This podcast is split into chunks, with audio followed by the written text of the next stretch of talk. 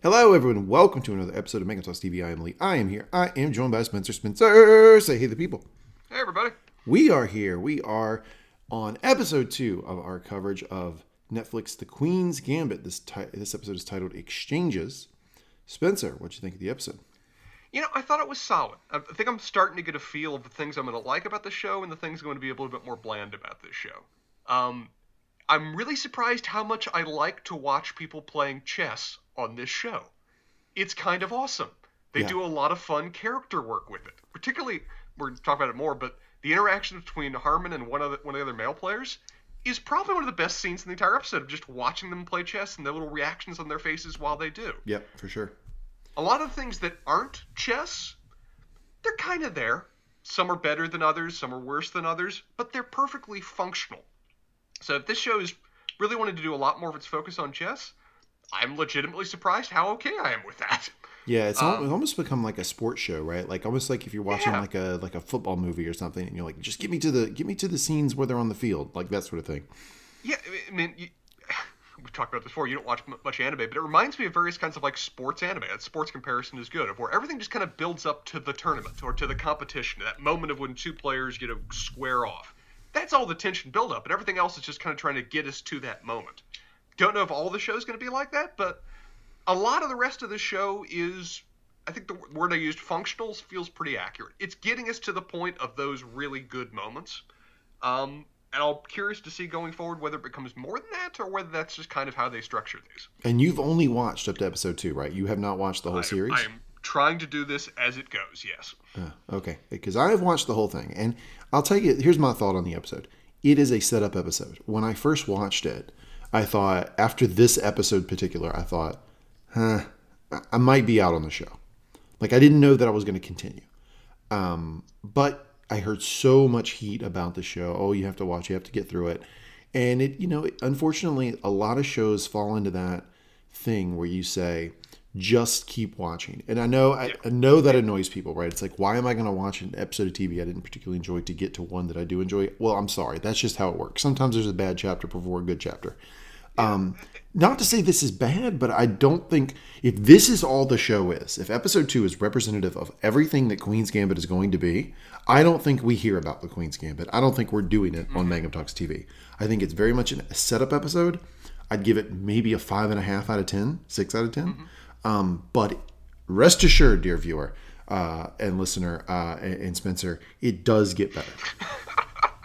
It, it, it's such an interesting conversation to have about the "it gets better" suggestion or comment on a show, of where I feel like that was an easier sell back before we had 800 shows on television at any given moment. Very good point. Yeah, because yeah, it's like, well, why am I going to watch something? Yeah, th- very good point, Spencer. Because there's like a billion other things I could be watching, and no one, if you follow TV as closely as you and I do, nobody is watching everything they want to be watching. No, we have a long list that we eventually hope to get to, and those lists just keep getting longer. But this one does fall into a category where I would say, like to like to you, like somebody who mm-hmm. like knows TV really well and watches really quality television, I would say, I understand the impulse to just pull the plug on something when people say, "Well, just keep watching." But this is one I firmly place it in that you have to keep watching category. Right. And that's why you know friend or you know expert guidance like we recommendations are so useful for these kind of things. It's like I don't know if you ever watched like the Next Generation back in the day, of where great show, one of my favorite shows that's ever made. I, I legitimately recommend that some of its best moments are some of the best moments on television. But you could have a hard time recommending that show in this day and age when the first two seasons straight up suck. For sure. It, it's, it is a very hard thing now for a show to start rough, particularly because networks nowadays are just inclined to cancel them in, ter- in, ter- in ter- in terms of their their or ever rough go, or not offer continue them for later seasons, just because they have so much other material that they can use. But I'm happy to hear your endorsement that this gets better and that it's worth it. I still thought this was a solid episode. I'd probably give it six and a half, seven, particularly for some some very good moments that happen in it. But the rest is it doesn't feel like a Netflix or an Amazon or those kind of subscription network shows. It feels like a solid enough show on network TV. Yeah, yeah, good point. It, it doesn't it doesn't seem bingeable to me right away. It is one where if you watch this episode and you set it down and thought, hmm, I don't think I'll go on to episode three, I totally get it. I got it. This is not something that where I, I feel like it's hooking you. Hang in there, episode three, four. we'll have a different conversation. But alas, we are here for episode two exchanges. Before we jump into our recap and segments, Spencer, you do some other pods, and I want to hear about them. You know, we're doing this little thing that's called pottering around, going Woo! through a series you may have heard of. Uh, have you heard of the Harry Potter series? You know, I hate to assume things that about whether you have or haven't had prior experience with them. Big fan, big fan, big fan oh, of the oh, Harry Potter world. Big fan of pottering around. And I've been legitimately surprised to see that I, as a person who never read the series ever, or even saw more than one and a half of the movies, I don't even know if I've seen a full movie. I think I've seen various parts that I add up to one and a half how much I am enjoying now doing a very belated nostalgia recap with two people that have actually read the series. We go through each book chapter by chapter, we discuss it, we do segments, we talk about, from my perspective, what a newbie gets out of the series and what a newbie's theories are as they're going through it chapter by chapter. It has been a blast for me. I'm happy to hear our listeners are enjoying it too, and we're happy to continue through it now through the fourth book, The Goblet of Fire. So we're doing a bit of that, and then on Mangum Reads, we're getting into the Agatha Christie Awards getting a genre of mystery that we've never actually really done on the po- podcast before. I'm looking forward to it. and I hope you will too. I cannot recommend Pottering Around enough. I've said it before. That is the best thing we've done on the Mangum Talks podcast channel. Uh, this is a close second, obviously, really quality. But Pottering Around is great. Uh, so check it out. And by the way, if we have any listeners out there who are thinking, oh, Harry Potter never really got into that, maybe there's a little bit of that high school, I'm too cool for that thing. Oh, this is for kids. If you've got any inkling of that, and you trust me, disabuse yourself of that fucking notion right now. Harry Potter is really cool. It's fun. Especially now when you everybody's stuck at home, it's a great thing to get engrossed in. Uh, if you've never jumped into the Harry Potter world, I uh, firmly recommend that you do so. And as you do so, um, allow Spencer Pants, my wife, and uh, and BJ to talk you through it episode or chapter by chapter. I very much agree. I mean, it, it's one of those things of where if you miss something that was at a particular age appropriate, you know, group, and you go back to it later, in many ways you can appreciate it almost more if you're not just viewing it in the moment of that particular age group lens. If you're like an adult that's looking back at a good work of child fiction, there's so much more you can get out of it than you necessarily even would have at the time, and that's what I'm really seeing now. So if you missed it, if it, if it passed you by, if it wasn't your social scene, I'd encourage you to give it a try, just for how much it is part of the world nowadays, and how much it can still be a magical journey, even though you are far removed from the ages of the characters. For sure, hundred percent cosign. But the matter at hand today is episode two of Queen's Gambit titled Exchange. We will start with a recap. We will go to our segments. Segments include best line of the episode. I and I alone am emperor of best line of the episode. Spencer will give inputs though. Then we will cut to best scene of the episode. This is kind of a, a new segment for us on the Mangum Talks TV uh, podcast channel, uh, but we we kind of decided that this is very much a show of vignettes, and yes. it made sense to to have this new segment, best scene. So we're gonna we're gonna go through that one as well. Um, that one's more of a collaborative um, segment where Spencer and I will both choose that jointly. And then we will cut to my favorite part of the episode Spencer's Wikipedia spiral the episode. Spencer, do you have some Wikipedia spirals for us this week? I got some material for you. I got some things to talk about. Woo! I got things, some things you need to hear. Exciting. All right, let's jump into the recap. So, we will start with a flashback. Jolene and Beth are recapping Beth's escapades with the benzodiazepines. Jolene, very funny line here. I bet it felt good what you gonna do tonight? What you gonna do at night? so that so all of the sweet summer children who's never done a benzo before, uh, benzos absolutely help you sleep, and you get reliant upon them for sleep very very quickly. And it's very clear that um, Beth needed them to sleep, or at least you know she felt like she needed them to sleep. So Jolene asking very pertinent question there. Beth's response, which I thought was really solid. I'm going to stay up as long as I can, reading my book, learning the Sicilian defense. There's 57 pages about it in the book with 170 lines stemming from P to QB4. I'm going to memorize them and play them all in my mind. Beth Harmon calling her shot, Spencer. Calling her shot. This is Babe Ruth pointing to the to the right, uh, the right right side of the green monster there at Fenway. Yep, and uh, I mean, it's great. She already has her dedication. She already, motivation, already has her motivation. She already knows she's not going to sleep for a long damn time until she just passes out. But I also do love her friend's response of where she hears this, just kind of stares at her for a second and says, Poor mind. It's like, okay, Ooh. genius brain. I would burn out halfway through that. Yeah, that's kind of like some of the conversations that you and I have, where I'm like, Spencer, what you going to do tonight? You're like, well, I'm going to do this brief, and I'm going to do this other thing, and I'm going to be up till four o'clock in the morning. And I'm like, hmm, oh, poor mind. You you do you. You know, best of luck. But I will say this: um, Jolene would love to have Jolene as a friend. Um, I think she's a great friend. I think she's hilarious, and I'm going to go ahead and say that um, pound for pound, the strongest character on the show for sure. Are we going to get to see more of her going forward? You who have watched more of this show, because you know we leave the orphanage in this episode, and it, I'll be curious to see whether we return to aspects of her of that of those aspects of her life later. In a Um, rare moment of tipping my hand, very rare moment, I'm going to answer that question. I would not be focusing on Jolene as much as I did uh, if we do not get more Jolene. Uh, cut to Beth walking up to Mr. Scheibel, who's finally doing work. we talked about this in the last episode. Does Mr. Scheibel do anything? Well, he's on a ladder and he looks to be changing a light bulb. So, Mr. Scheibel doing work. Uh, she tells him they won't let her play anymore, that she's being punished. Um, and she's asking him for help. Mr. Scheibel, Scheibel sighs. He does not respond. She says she wishes she could play more with him. And she walks away. And I will say this about this scene that is the sweetest, most sincere, and tugging at your heartstrings that you're ever going to get from our girl, Beth Harmon. Beth Harmon, not an emotive person. Um, But this thing saying, I wish I could play more with you. Really is uh, really is poignant, very sweet, uh, and about as much as you get of that from that character. Uh, it- it's something that Mr. Scheibel knows her well enough at this point that he knows how important a statement that was from her. Yep. That he knows that she doesn't have that much of an emotive range, and the fact that she's willing to tell him that, to ask him for help, to say that to him, means a lot to him. Though he, I think you would agree, he's clearly received instructions that you do not talk with her anymore. Mm-hmm. Yep. Then we have a, a blast of opening credits. We cut back to the recap. The orderly comes in. Do you know this orderly's name? Guy who's just dressed quite- in all white.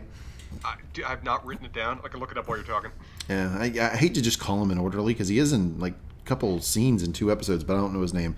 But he comes in and he pushes Jolene to get up as she might miss breakfast. Jolene pulls out a cigarette. That is the first hint that we might be in a different timeline. Uh, Jolene looks over, says, Morning, cracker. Pretty funny. Uh, Beth gets up and voila, Spencer, we have older Beth. So we are now firmly out of the timeline of young Beth. Um, we have older Beth, which is played by Anya Taylor-Joy, who is enjoying a skyrocket ship to fame uh, based on her performance here in the show. We did see older Beth in the very first scene of the first episode when she was in the hotel room in Paris that was just littered with liquor bottles that she was trying to get up and get ready for chess. And this is Anya Taylor-Joy again. We get older Beth in this timeline. And we see that older Beth is still in the orphanage. So Beth stayed in the orphanage for a very long time. I mean, you're talking five, six years she was probably in this place. I think, I think she says later that she's uh, 15 now. So yeah, 13. we- 13. uh, n- n- mhm. yes, yes, 13, 13, uh, totally. 13, Um, Spencer. 13. I understand now. uh, so there clearly has been a large passage in time that she's had here. Question, by the way.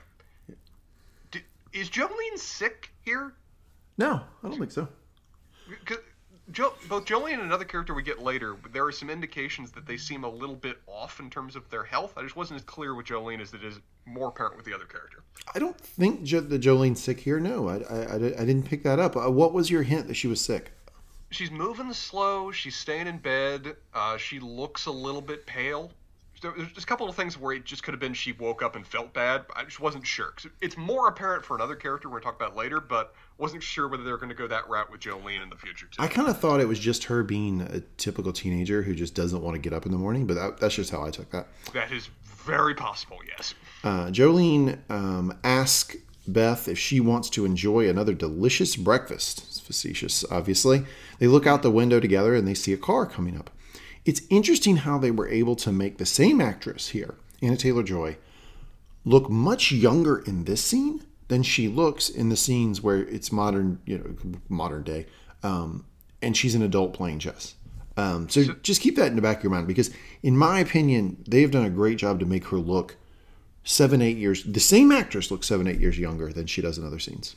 It really shows how effective uh, hair and clothes are in terms of how old you look or how mature you look. Because I agree, that we've seen already that they're going to actively portray her. I'm guessing in her like 20s in terms of the first scene that we saw her Mid to late, yeah, for sure. Uh, whereas here, she's selling 15 pretty well. I mean, it's there's some Dawson casting. It's obviously an effect, but it's it looks pretty authentic. Yeah. Cut to Beth walking into a room, and the orderly says she's late. She passes. Uh, he passes Beth a headband and says they seem like nice people. This is a really great moment here because it does seem like when there's a chance that one of these girls are going to get adopted, right? Somebody has come in and they're interested in one of the girls. It seems like this whole team effort because the orderly is handing her the headband, right? Um, when we get into um, the the room, the head of the orphanage is straight up lying to these people about Beth, about her age. That was a joke I, I played earlier. Beth says, "Oh, I'm 15." And she's, "Nope, thir- 13, 13, 13." Um, and the lady puts on a hard sell for Beth, with Beth standing right there about how smart she is, and she's the head of her class in math, and, and that's probably true, knowing what we know about Beth's mind. But it is interesting how we, we're getting a sense of this full on everybody on deck to try to get somebody adopted that happens at this place. Sir, are you suggesting a proper Christian institution that exists for training young ladies in the ministrations of life might be engaging in chicanery and lying for the for that purpose? I do, Your Honor. I do. I absolutely do. It does seem like they they, they just kind of they, they just straight up lie. Uh, of the they're- orphanage is straight up lying. car- They're they are the used car salesman of children. Oh God! Oh, what a way to put an orphanage. My God, Spencer, gut punches. I'm here for that. Uh, then she leaves Beth with the couple. They call you Elizabeth, or is it Betty? Ugh. So this is going we- well. we don't get good reads from what, what, what was the name of the father figure? Um, I'm blanking on it right now. Uh, I only know the woman, Alma.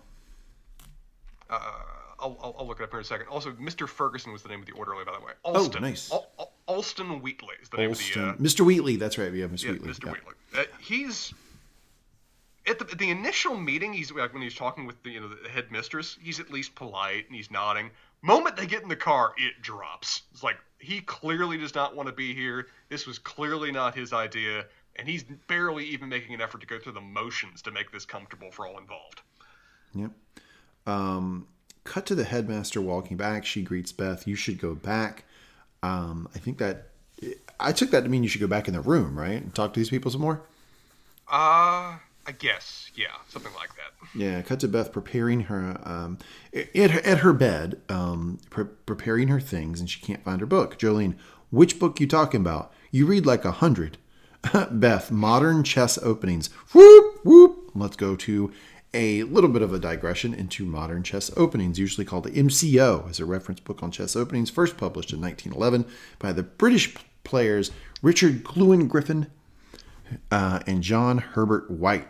It is still very much in rotation for chess players and is viewed as one of the probably top 10 books that if you want to get into chess, you need to to have at your disposal. And, and like so many other chess reference guides, it has been consistently updated over the years. I think we're in like some like the 21st edition of that book now. Yeah. Um, and notably important for this one, it's not just that it's a useful book. It is. It's also that it was a gift from Mr. Scheibel. Yep. And it mean it's even for very, you know, emotionally cold Beth, that's a book that has sentimental value. For sure. I mean, all, all of her worldly possessions can fit under a bed. And so if she's been given a box. gift, she's been given a gift from somebody she likes who has taught her this thing that she seems to really love, chess. Um, and it's something that is useful in playing chess. So you can imagine this is probably one of her most prized possessions. So she's really looking for that book. Um, Jolene says she doesn't know where it is. Beth seems to, we, we then we get a sense that Beth seems to be packing, so I guess it went well with the couple.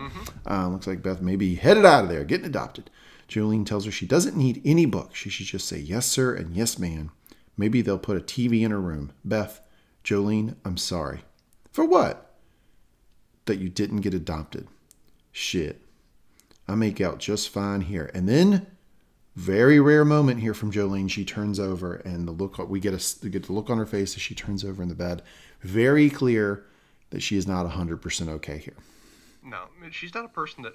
She, when, when, when her main character traits is that she's not a person to show weakness. She is not ever going to show that kind of moment of vulnerability with anybody, even somebody was clearly like her best friend. Calling people cocksuckers as she's being dragged to the Yes. bathroom to get her mouth washed out with soap. Jolene doesn't play around, so folks. But there have been a couple moments, like last episode, when she complained about how, you know, if you're too old or too black, Yeah. you're not going to get adopted. She's still human. She's still very much hurt by this. This is still an open wound for her. And now that she's losing appears to amount to one of her main bits of her support network, I'm sure she's struggling quite a bit inside. Well, this is a particularly tough scene for her, uh, situation for her too, because yeah, she's not getting adopted. That's got us smart. She's been there forever. Um, she's probably been passed over God knows how many times. But now her best friend in the world is leaving as well. I mean, Jolene's probably like almost 18 now, right? Yeah. was old. She was older than Beth when they She's over 16 because she's smoking. was that, was that was that Kentucky law at the time? I think so. Yeah. Probably, yeah. Uh, it- she's probably about ready for them to say, "Okay, you need to leave now. Yeah, maybe we'll get you own." an maybe we'll get you an internship somewhere, or you know, put you in a home in some way." But she's very soon going to leave the confines of Methuen, and it's going to be off on her own in the world. Cut to Beth leaving with the family. As Beth is leaving, she sees Mr. Scheibel is watching her go. Very sweet scene there. Uh, Mr. Scheibel came out for the for the send off. Great music playing here. It seems to be the first um, the first part of a concerto, I believe, um, if I'm, I'm hearing it correctly. Uh, Beth and a lot of a lot of major chords, and that's a that's a thing we see in this uh, the score of this episode a lot. A lot of major chords because it's driving, um, it's pushing forward. The music is, um, which I think um, dovetails well with what's going on in the show. It's it's pushing scenes forward. A lot of progress, a lot of positivity um, in this in this episode, more so than we get in a lot of other episodes. Spoiler alert. So what you're getting is a lot of lot of lot of progression, a lot of a lot of positive major chord progressions, a lot of concertos in the in the score. Beth watches. Uh, go ahead. I think that's one thing. uh, It's, it's good to highlight that because that is one thing I do want to compliment is that the music here is not flashy. It is not dominating scenes, but it's an excellent build and provides an excellent sense of emotion for scenes. Um, and that, that's done very well. Not all music has to you know control the scene that it's in. If it just sets up a mood and emphasizes it, that's quite effective too. You know, a lot of like major chord arpeggios, like kind of in the background, um, that it, that is just, just driving and pushing pushing everything forward. Uh, Beth watches as they pull into a very ordinary looking 1960s American street. Um, everyone has their own home. All the houses are well manicured. Spencer, it's little boxes, little boxes on the hillside, little boxes made out of ticky tack, little boxes, all the same. It excellently said, sir. What I love the reference. Beth comes into the home, and it's I'm going to say this, uh, not a big. um, To, everybody, if anybody who knows me knows this. If they know nothing about me, they know this. I'm not a wallpaper guy. Lee is not a wallpaper guy, but I will say this is a pretty darn nice 1960s home. Yeah, and one thing I noticed when they were going through this home, because we get a we get a tour, we get a tour of the master bedroom, the bathroom, her own room. Focus on that in a minute. Um, but I love how in 1950s homes, and that it's really a style we've kind of abandoned. They're really content to have each room look different, like different wallpaper in each room, different colors everywhere. It's a shocking collage of various things. We don't really seem to favor that as much anymore. We're much more like everything is the same color uniform throughout homes. And there's a TV and a grand piano that comes in play later. The mother explains that she loves animals, but the husband is allergic and so she can't have them. She then shows Beth to her own room, which is upstairs. During this whole scene, the husband is completely ignoring them. This guy seems like a real fucker. He even interrupts her when she talks about the animals. Yeah. It's like she's talking, talking to the animals, but he can't because he's allergic, and she he coughs to interrupt her. Is like, don't talk about that. It just seems like a real pill. Um, but Beth does see her room and ask, "Is this mine? Is this whole room mine?" She seem seemingly can't believe it. Um, the door closes and Beth says to herself, "Home, sweet home." Yeah, I mean, in terms of the various places she could be settled, this looks pleasant. This yeah. looks- yeah, this is a nice home with what appears to be at least one person that cares and one person that is already so indifferent it's really uncomfortable. Well, you got one disengaged parent and one parent who's suffer- suffering from substance abuse issues. So it's not not too far out from just standard American fare, right? it's a Yes, it's sixty percent of America. Um, What, is our nation? eh, maybe forty. I don't know, but it's a, it's the experience a lot of people have, right? Um, Yeah, it is. Beth waking up, and she overhears the husband is leaving, and Alma doesn't seem to like it. The I'm gonna keep calling him the husband because uh, I didn't know his name when I was that's, doing this. That's all he merits. Truly. Um, yeah, I, I don't think he's like a particularly named character. They do, they don't focus on his name very much, and he's he's gone this episode. I'm guessing we're probably not going to see him again either. yeah. Uh, the husband throws in uh, that she can get to know Beth, although he doesn't suspect there is much to know. She stays pretty quiet. Um, yeah, I don't know why you're throwing shade on the poor girl right away. I mean, of course she's quiet. She's brand new to this place. She's got adopted from an orphanage. What do you expect her to be chatty? My God. Um, as Beth comes downstairs, the mother is playing the piano. Beth asks where he went, and she says that it's a business trip. Uh, and as he likes to remind her, it keeps a roof over their heads. Uh, she then asks Beth to stop gawking. Beth comments that she's very good at the piano. Alma explains that she's played since she was very young. She explains that she also had stage fright, so I guess she never really played in public very much. Um, and then she got pregnant. Beth asks if they have a child. Alma, yes, we did. Hmm. And I like that there's no further explanation there.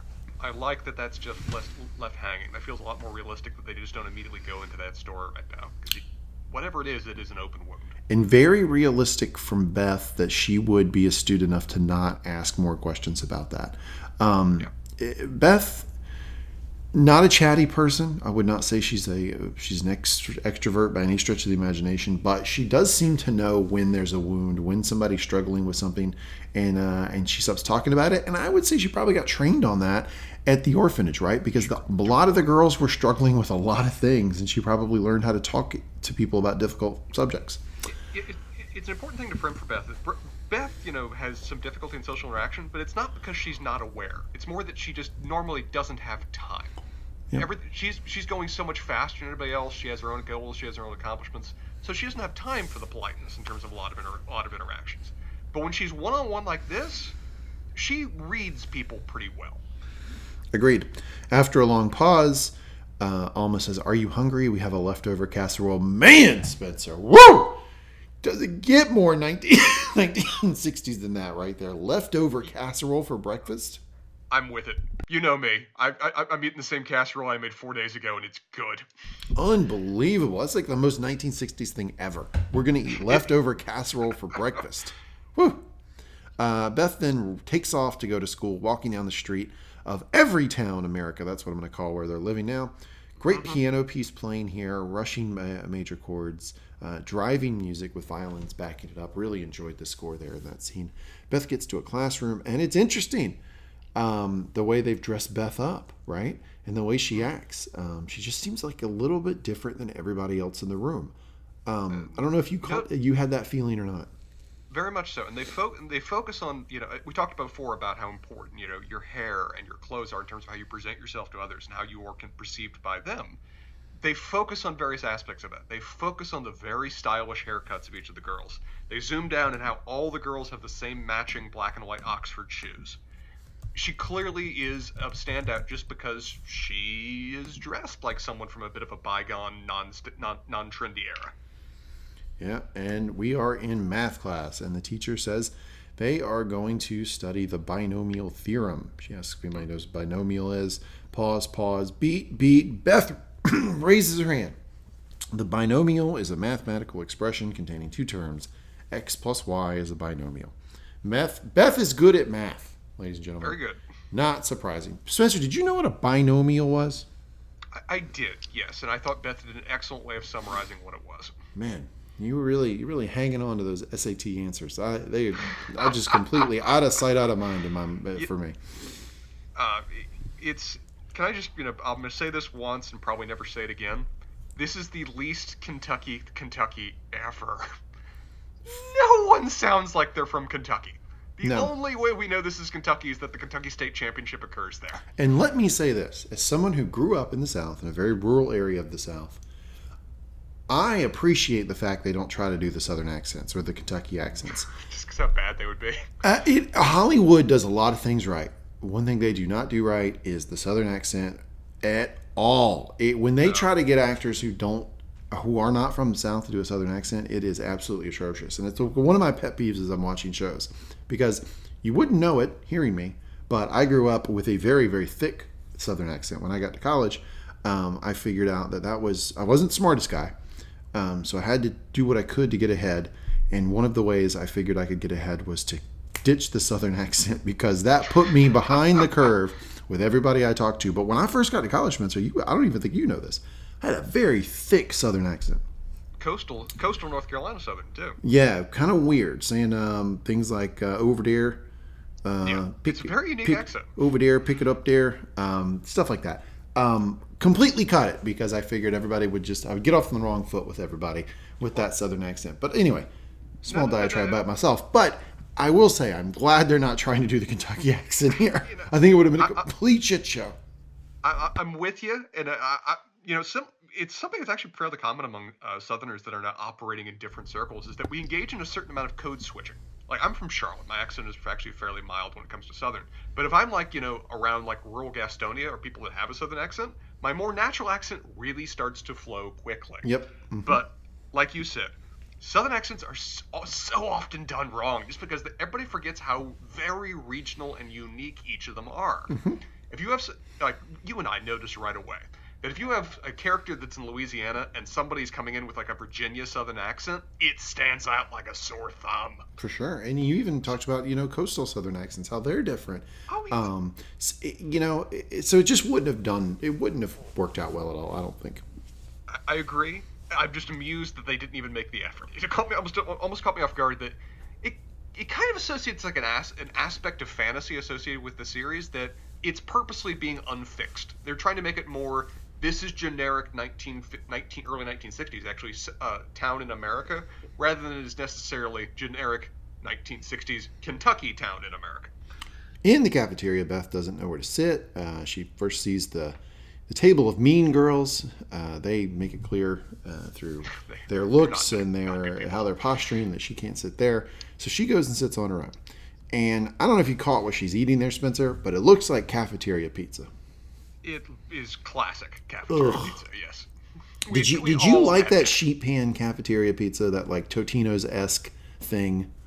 Did did we have a choice? Because good lord, were they foisting on us at all time? That that is my primary memory from elementary school. Is that there was always the square, like little sprinkled pepperonis cap, uh, uh, cafeteria pizza they were serving us. Oop, diatribe. Uh, quick question for you, Spencer. When you were in grade school, so this is just high school, uh, and, and middle and middle school, I'll say.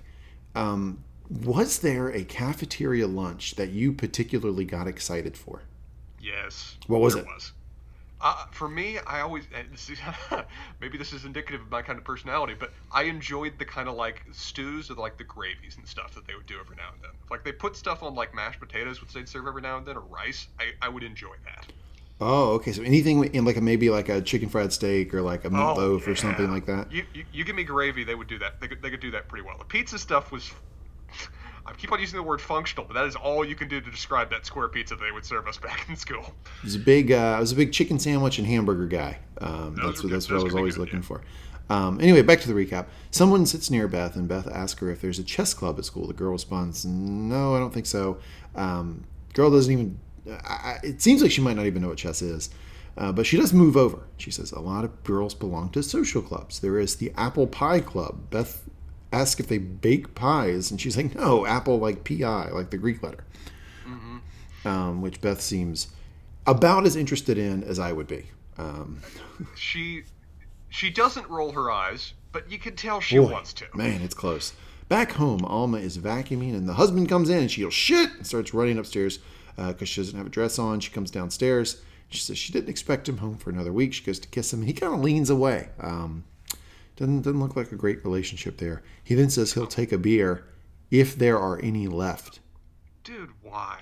Whew. Just you just got back home and you're casting that kind of shade. And when he says that, Alma just bristles. Um, first, I think that might be the first inclination here that Alma um, has a little bit of an issue with some of the substances. Um, he then wonders out loud if she ever changes clothes, talking about Beth.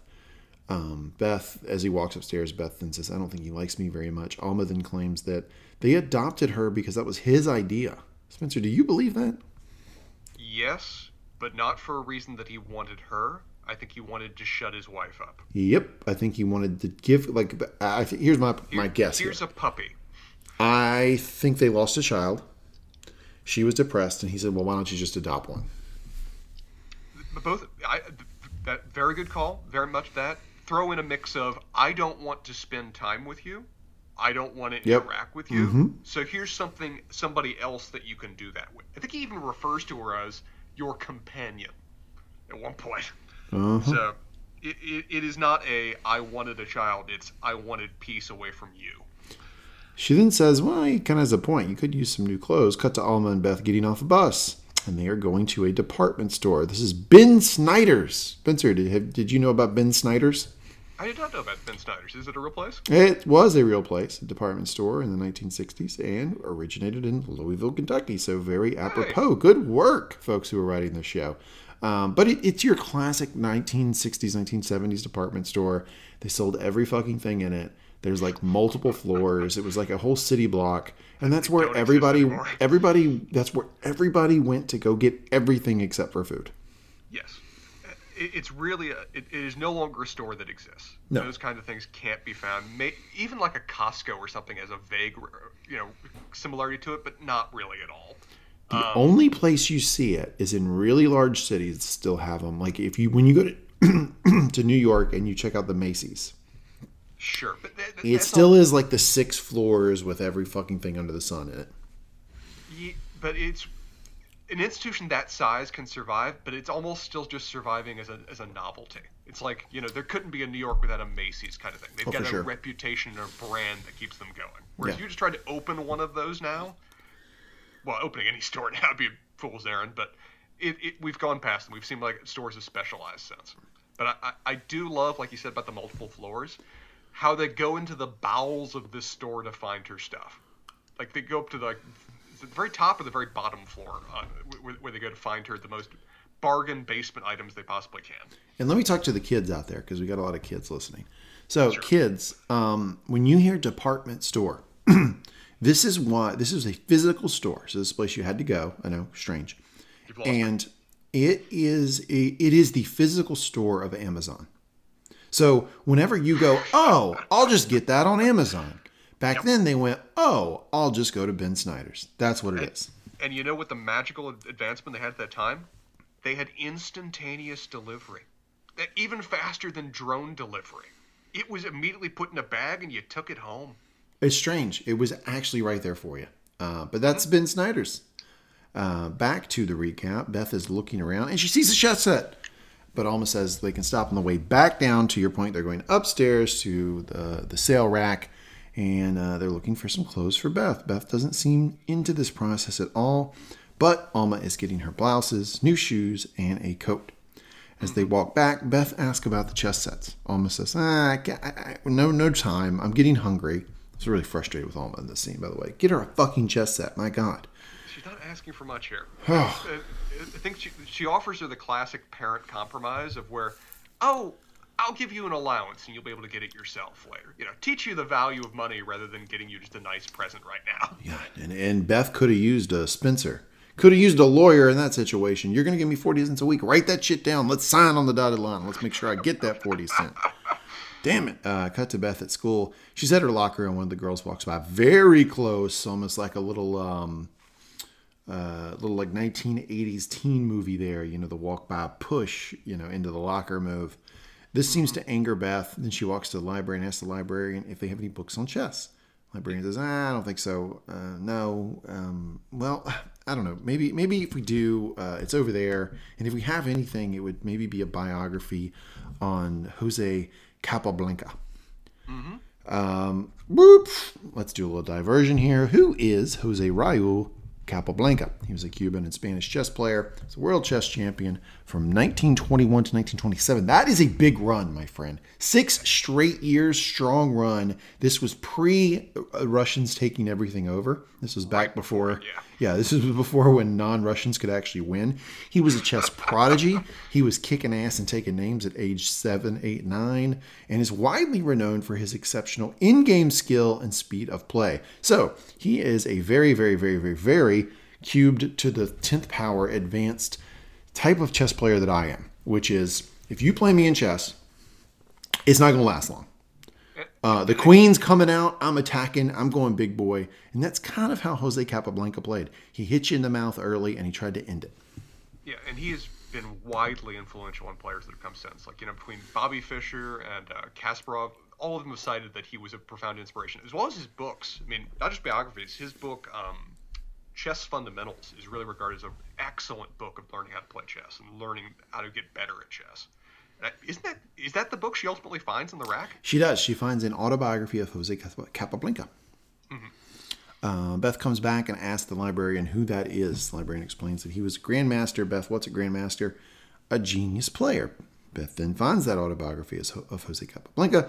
She then sees two kids making out in the row next to her, and I will venture to say a little bit more than just making out. I mean, the runner, the the ball is off the shortstop's glove, going into left field, rounding first, and going into second base, ladies and gentlemen. They are firmly into second base, yes, and I say firmly, pointedly there. Um, but it, yeah, they're they're and it's this isn't a big library either. I mean, like she walked to that part of the library in like a few quick steps. People are hearing this. Yeah, the girl doesn't seem to care because the girl says, Not "Okay, yeah, I see you, Harmon. It's those shoes.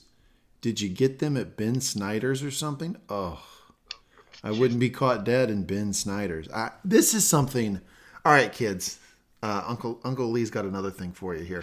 So, uh, along with explaining Ben Snyder's as the real life brick and mortar Amazon, I would like to offer another bit of advice for you out there Um, if you, if you know where a kid has gotten their clothes or shoes, do not call it out and then say that whatever that store is or whatever that website is is trash. Just don't do it. Don't do it ever. It's a mean thing to do. Um, it's it's bad. It's a bad look here from from girl who's getting her her chest rubbed uh, in the library, and uh, it's just not not something you should ever do. It's life lessons with Uncle Lee. I feel like we're, we're being really tropey with respect to these scenes of where they really want to give you what is viewed as like the classic Americana experience of unpleasant high school times with bullies. Like we're, we're checking a lot of boxes of like you said, night, classic 1980s movies in high school. Yeah, it's like Pretty in Pink and, and all those things. Um, Beth comes up and starts to go upstairs. How's school? Fun. Uh, this is this is Beth, Beth at home. Uh, Alma is drinking a Pabst Blue Ribbon. Spencer, have a little history with a Pabst Blue Ribbon. Um, it is the cheapest beer you can possibly acquire in college. Well, it competes. It competes for being the cheapest beer you can acquire in college, and has survived into the 21st century because of that and hipsters. It's certainly in that league. Alma says exercise could do her good and ask her to go out and buy her three packs of Chesterfield. Spencer, did you know what Chesterfields were? Did you have to look it up? I had to look it up. They sounded familiar, but I had to look it up to confirm. Yeah, old school cigarette. Um, no longer in circulation anymore. However, when I googled them, I did find that you could buy some some old Chesterfields, some vintage Chesterfields out there if you uh, if you're a collector. Collectors. Uh, Beth says yes, ma'am. Alma says she'll write her a note. Apparently, that's good enough to get cigs when underage back then. That is kind of a funny funny little thing to throw in. Is that like you could just like send your kid to go get you like cigarettes or liquor, and you could just like write a note that says, "Hey, this is re- I'm really asking this," and sign your Yes. name. And apparently, that's good enough. Uh, and he doesn't even like call the parent to confirm or anything either. It's just like, eh, well, there's a note. Nobody could fake this. I shall give you cigarettes and hereafter barbiturates. Enjoy. Unbelievable. Beth takes off to the corner store. Beth goes up to the counter. The guy reads the note, gives her a side eye, gets the cigarettes. Beth goes to the magazine rack, sees a chess magazine. The second time this episode where Beth is seeking out chess material. Uh, theme music plays in the background. Little arpeggio there for you, right in the background. A man says she has to buy the magazine or put it back. So she walks out, but Beth has an idea. She realizes, you know what? I get a nickel. I can get a paper. She goes back in. She gets the paper. While getting the paper, whoop, snags the magazine, throws the paper away on the way back home. Our girl, Beth Harmon, has HS magazine. Uh, when she gets inside, she starts reading her magazine. Alma is complaining that she doesn't have much money. So apparently, Alma is on like a, um, she man, she is a 1960s housewife to a T. She's on like some sort of like allowance from the husband. Yeah. And from Methuen, apparently, too. and she says she has seven dollars and that's not enough to make it till the end of october beth asks if she gets a check for having her um, and alma dismisses it as not enough money. That's a really tough like that that went quickly spencer but that one really made me shudder because you know beth was trying to be helpful. I think she was like oh i, th- I thought you get some money for having me. And she's oh that that, that like that's enough. Mm-hmm. And that that just That's a tough answer because I think if Beth was at all thinking she might be a burden on this family, that's going to reinforce that feeling. Yeah, it's it's a rough moment for her. She's trying to find her own home, so the idea that she may actually be a leech upon them is clearly not something she wants to hear to feel comfortable in this place. But our girl Beth Harmon is not one to sit and wallow in self pity. Not at all. She's got a problem in front of her. What does Beth Harmon do? She tries to solve said problem. She offers to wash dishes. All my guess is they want to, she wants to buy clothes with them, but Beth explains what she really wants is enough money to enter a chess tournament. There are entry fees. Alma says the only girls who work her age are colored. Beth then writes, Mr. Scheibel! Mr. Scheibel coming back The Ultimate hero of this series. explains her situation, she makes a deal. If he sends her the $5 entry fee, she'll send back $10 if she wins any prize money at all. Spencer, you're not a betting man. We've covered this on the Manga Talks TV uh, podcast before. I will tell you, though, there's a phrase, there is something in the betting world that describes this situation. Easy money, my friend. Easy money. That's the easiest $5 you'll ever make, Mr. Scheibel. Send that girl five bucks and you will get your 10. I can promise you that. Easy money. Leave it on the board. It, you know, it's nowadays we think, you know, five dollars. What does that really cost? Whatever else. That's it. It's 1963. That's not an insignificant amount Oh, of money that's probably like that's probably like 30 bucks right now, right? Somewhere Uh, maybe- around that. 25 30 maybe bucks. even maybe even more than that. We're talking like a period of where the average, you know, household income was like five thousand bucks. Yeah, maybe 50 year. or something like that. I mean, it, yeah, it's it's not a I mean, it's not like you know, rent money, but it's it's a decent amount of money. But I had absolutely no question in my mind No, that Mr. Scheibel no. was going to send the money. A, because he likes Beth, but B, because he has seen eight-year-old Beth go in and wax all of the boys in the high school at one time at, at chess. Mr. Scheibel knows this is the easiest five dollars he's ever going to make. Now, this is a massive step up, though. This is a massive step up from, you know, the high school chess club to now the Kentucky State Championship. So, you know, he's confident in her. But it's still an off chance bet because No. she has not competed that kind of tournament yet. Easy money. It's easy money. You've got, got you've got as much confidence as Mr. Scheibel does in her. Absolutely. She's just r- obsessively reading modern chess openings. She she was a prodigy uh, early on. I think I think it's easy money. I would have given that five dollars. Wouldn't even question it, and I would have gone in and written into the budget the other five. I would have been like, I would have already planned it for writ money, Spencer. That's how confident I am in my girl Beth Harmon. I, I love that when he also sends her the money too. She gets the money a couple scenes later. There's no note. There's no note. There's no card. There's no explanation. It's just in an envelope sent to her. Yep. and that is so in keeping with the character, Mm-hmm. and I like that you know continuity of character they're showing there. If I ever needed money from you, I am fairly certain it would show up as cash in an envelope with no note.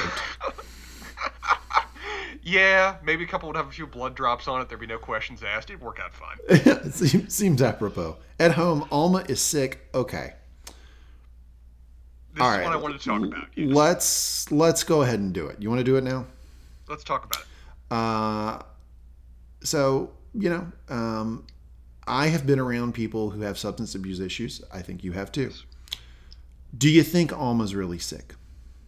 It's hard to say. I mean, so, people who have substance abuse issues often function at a certain state of being kind of sick or being down in various ways, particularly when they're taking tranquilizers on a regular basis to, you know, manage their mood. We also do know that she has depression issues, period, it seems. You know, But it's hard to untangle that from the substance abuse. It is. They go hand in hand. Is the point I want to make. Exactly. They they are coterminous. Um, so there could be any number of issues there. There also could be underlying health issues that are contributing to either of those. I mean, people who are have depression or have substance abuse often have another a lot of other underlying conditions that kind of get wrapped up in the flow. So she has a she has something going on. She is clearly sick a lot. The reason for that, we got options. Here's what But I will. I, notable. sorry, go ahead. It, it's it's notable. This is one of the key things they're framing is the if we're, they're framing for us is here's a character. Let's introduce her. Here's the trait we want you to focus on early. I will offer this. Oftentimes, people with substance abuse issues, you no, notice here that this is during the day. Mm-hmm. If they want to use the substance during the day, will say they're sick as an excuse to have cover to stay at home and use the substance and not function and participate in society. That's what I thought she was doing because she immediately says, "Hey Beth, will you fill this prescription for me? I need it right now." That is very true. That is that is a very possible read on this. It, it, we know that she has substance abuse problems. We see we both see evidence of that, and we have other characters that you know, including her husband, mock her with respect to aspects of that. Yes. To the degree that that is its own cause of problems, to the degree that it's covering for others, we do not know at this point. But we do need to note that a key aspect of her character going forward is she has some similar problems to Beth when it comes to substance abuse. Pretty- maybe to a much yeah. more age aged degree. Pretty pretty unstable here and, and she's asking beth to fill a prescription i think these are i think these are benzos that she's asking to be prescribed that to way. her and while she's there um, she buy, buy herself a coke uh, so almost ah, doing you a favor right back at the corner store the guy's filling the prescription she sees uh, beth sees another chess magazine with a picture of someone on it spencer did you see the picture of this guy I saw the picture of this guy. do you know who this actor is? I did not know who this actor. Is. JOJEN! The guy who plays yes. Jojen. Fuck, it is Jojen. The guy who plays Jojen in the Game series. of Thrones. If you haven't watched Game That of Thrones, on Jojen. YouTube, I- check I- out GOT Guy Questions podcast. That is Jojen in the flesh. That's the same actor on the Is that is that just a cameo, or is Jojen actually gonna be a big character in the series? Jojen is in the series, my friend. Fuck, Jojen. Good for this actor. Uh, but he is he is big enough in the chess world, at least in that little part of the world, uh, little part of the country, that he is on the cover of this chess magazine. But yes, that is the actor He's who plays Jojen. he, he, he's styling. He's got he, he's got some Looking game good. from the pic, that kind of picture they have of him. Okay, good. Looking very good. Back at home, Alma says she is taking her tranquility medicine. Uh, about half as much as she was actually given at the store. I out. know that's an interesting thing here that happens because apparently she needs a lot of the tranquility medicine. But she looks at the, um, she looks at the bottle and she says, "Why are they only filling it up to half?" And we see that these are the same pills, sim- or similar pills that Beth was Similar, getting uh, at and, and was exposed to at the orphanage. And it looks like Beth has yanked some of the pills. Not just some. I mean, th- this is this is fun too. This is, this is a, a somewhat diminished but still in the same vein form of Beth just taking the entire jar with her, of where she doesn't like take a couple handfuls, a handful off the top. She takes more than half the bottle before she delivers it. Well, you know, she probably does not know when she'll be able to get more, so she is going to. Yeah. She's going to push it as far as she can go. Um, that night, high on pills, Beth looks at the ceiling and there's a bed awning. Hmm. Well, that's not helpful. She, it, it- this is this is someone who's fucked up, right? Because you can take the bed awning down. That's an option. What does she choose to do? Rip it in half. Yeah. Uh, she tears opening the awning to look at the ceiling, and lo and behold, she sees the chess pieces moving on the ceiling. So, Spencer, you were right in our last episode when you uh, you said best scene of the episode should be Beth looking at the ceiling and seeing the the chess pieces moving because in your estimation that was going to be a big thing for her. That was how she was going to study basically. Um, or get reads on certain situations when she's playing chess, and you were right, my friend. I figured it would be a recurring motif just because it was so interestingly well done. I figured they wouldn't want to just like do that as a one-off and abandon it. They'd found something too good to not repeat. Next day at school, the popular girls are walking, and Beth runs through them like a fucking running back, carving up a defensive line, two shoulders down, head forward. Boom! She busts right through. Excuse you, Harmon. Fuck you, Margaret. Woo! My girl Beth Harmon. Shoot I, from the I love that. I love that. Man, I- now, did you take this to mean that Beth was still high when she did this? Uh, no, I took it to mean that it was. Remember a couple scenes back of when she gets elbowed by that one girl and just kind of titters at her if she walks away? Beth didn't, like, you know, quake. Beth didn't cry. Beth got pissed. That is how Beth responds to things. Beth got Beth got hurt by somebody. Beth hurts person back. I was worried when that girl did that. Beth's gonna pull a shiv and stab her. You do not want to make an enemy of Beth Harmon. Fuck you, Margaret. At home, Beth got a piece of mail. She clearly does not want to open it in front of Alma. She opens it up and woo, there it is. Mr. Scheibel come through in the clutch with the five bucks to enter the chess tournament. Mm-hmm. Cut to Beth filling another prescription. The pharmacist says, Tell Alma to go easy. She only has three refills left. Whew. Mm-hmm. so that's problematic in a number of ways. One is that she's going through these pills so fast that the that the uh, the pharmacist, the corner store guy, has to say, "Whoa, whoa!" She tell her to go easy. Also, you probably you probably don't want to ever give anyone, no matter who they are, three refills on benzodiazepines. Like the you need that's a that's a I'll give you one script, come back and talk to me later type of medicine. Ni- 1960s men, we just want the woman to shut up. That's, that's the objective right now. Yeah, inside Alma is watching TV. She seems a little fucked up. Beth explains that she's going to be home late tomorrow because she entered into a chess tournament. Alma does not seem particularly supportive. Beth asks Alma, uh, when she was her age, how did she broaden her social life? Alma says, really nothing. And Beth says the tournament runs until Sunday. Yeah, that was a it was kind of an asshole move by Beth right there, of where almost you know telling her that you know, uh, well, you know, I I'm gonna let you enjoy your hobbies, but you know, it's important to make friends at your age. You should you know you should go dance and you know join social clubs. You can meet, you can meet other people. It's not well tailored advice for Beth, but it's still well meant. She still wants her, you know, make friends establish social scene the way you know benefits a lot of people. And Beth delivers delivers her, like you said, that kind of you know listen that, that line where after a kid says it to you, you just want to say, "Listen here, you little shit." Yep. Of where it's it's a pointed cutting at her. Hey, look at you, you're alone now. How well did that work out? Yep. That's just not nice. But It's not very nice, much- but it's also not ni- response. Well, but I, look, I'm going to stick up for Beth here, okay? Like, Alma is not picking up on the clues that the one thing that Beth is interested in is chess. She's asked her about the chess uh, board. She's come home with the chess magazine, which, by the way, she didn't have enough money to buy, so Alma should have asked that question. She's talked about entering a chess tournament. Now she's saying she's going to enter the chess tournament, and Alma continues to not be supportive. Like, pick up on the fucking clues that this girl likes chess and support her in that. But Alma's not doing it. So, what does Beth do? Punches her in the kidney, verbally This is what Beth speaking. does. Hey, This is what look, does. Yes. look, I, I, I support Beth in that said verbal kidney punch. That's what I'm saying. I, don't because I have a lot of sympathy for Alma going forward, but it's perfectly in keeping with both Beth and how a teen in that moment would respond to a parent not understanding them. I guess I'm kind of a jerk because I think I'd probably do that today. Like if somebody didn't pick up on the fact that I fucking like chess and was being a jerk about it, I'd be like, hey, well, fuck you. Uh, cut to the chess tournament. The guy checking her in asks if she has a clock. She does not. This is a the first in, in many small details that we get that Beth doesn't really know what she's doing with regards to the tournament and the apparatus around the tournament.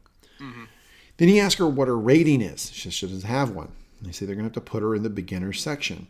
After exasperatingly telling her they don't have a woman's section, ugh, did that frustrate me? Beth said, I'm not a beginner. Uh, you better take note, bro. Uh, ask what the prize is for beginners. It's 20 bucks. What is it for the open? Open meaning uh, the experts, everybody else. 100 bucks. Beth says, potential line of the episode here, Spencer. Put me in the open. Yeah. It, it, I'm going to give some credit to these guys and really to the overall chess tournament.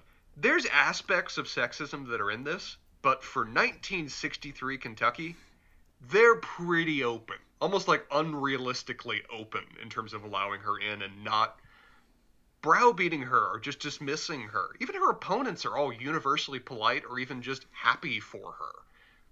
The sexism she encounters episode, uh, no, it, it, it's it, it's indicative to me the show just doesn't want to focus on that in terms of how it you know is presenting the era and presenting the character and her journey. In terms of this could have been the moment to show like you know institutional or cultural sexism to a much greater degree, but that seems to be to not be where they want to go with the show, and that's fine.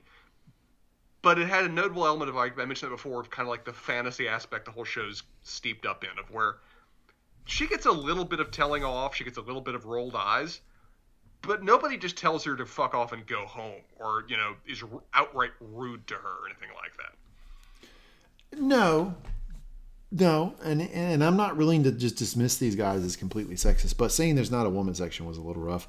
Um, and I do think that part of it is just what you get in sports, right? Because it's like, well, I mean, you, you let like okay, well let it let it speak for itself, right? Like if you have somebody who shows up to an event to say to play something, um, or a game or a sport or whatever it is, you kind even if you may have inherent biases about that person, you you still say, well, let it let you know you know let your let your play speak on the field, right? And I think a lot of that is going on here. I think it's the folks don't really understand why she's there, why she's quote wasting her five bucks, right? Like, uh, why, I say quote because I think like they probably would say that. Um, but you know, they say, all right, we'll let her play, let That her play, let much- it speak on the field. That is very much the theme they're going with, and that's very much how the characters are doing. I dispute the realism of that for the given era, but I understand fully what the show is presenting and how it's going about it. Sure. Inside, Beth starts to take in the room. Beth goes up to the scoreboard and sees another guy there.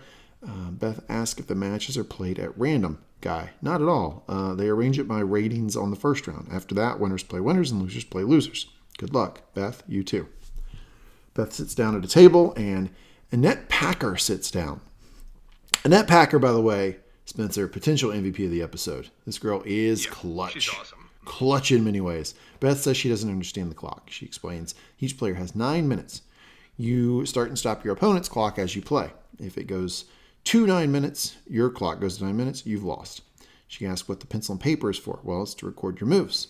Hmm. Beth kind of cocks her head and says, I guess that makes sense. She explains to Beth that it's touch move, meaning if you touch a move, you touch a pla uh, uh, if you touch a piece, you have to move it somewhere. Uh, Spencer, have you ever played touch move before? I Have not, no. I haven't, but I've always wanted to because nothing annoys me more than the person who goes, touches the queen, moves it up two spaces. Oh, no, move it back to hand off the piece. Annoys the shit out of me. I like. I think from now on, I'm playing touch move. Um, I know Beth isn't happy she got paired with a girl, but it's actually great for her. Is the point I want to make here because none, I don't think any of the guys would have patiently explained these things to her in the way that our girl Annette does. No, they would have rolled their eyes. They would have just they would they would have they would have sighed. They would have you know asked somebody at the actual tournament to explain things or given her a pamphlet. They would not have probably taken, except maybe one of them. The the cute guy. I think his name is Townes. Did I hear that right? Yeah, the guy that Beth is clearly looking at. Clearly Which is looking a- at. which which is it, it, it, I really enjoy what they do with their relationship on this. It's a little uncomfortable given that she, she's 15 and he's like 22, but Eh, they, they have an interesting uh, rapport with each other in this episode. But yeah, I very much agree that it ultimately, while is dem- while demeaning to a certain degree, is highly useful that she gets to meet Annette Packer now. 100%. Cut to Beth walking off. She asks the coordinators what she does with the piece of paper. Well, circle your name and drop it in the bas- basket. Um, the guy, she explained, Beth explains that she won, and the guys comment, "Wow, that was fast."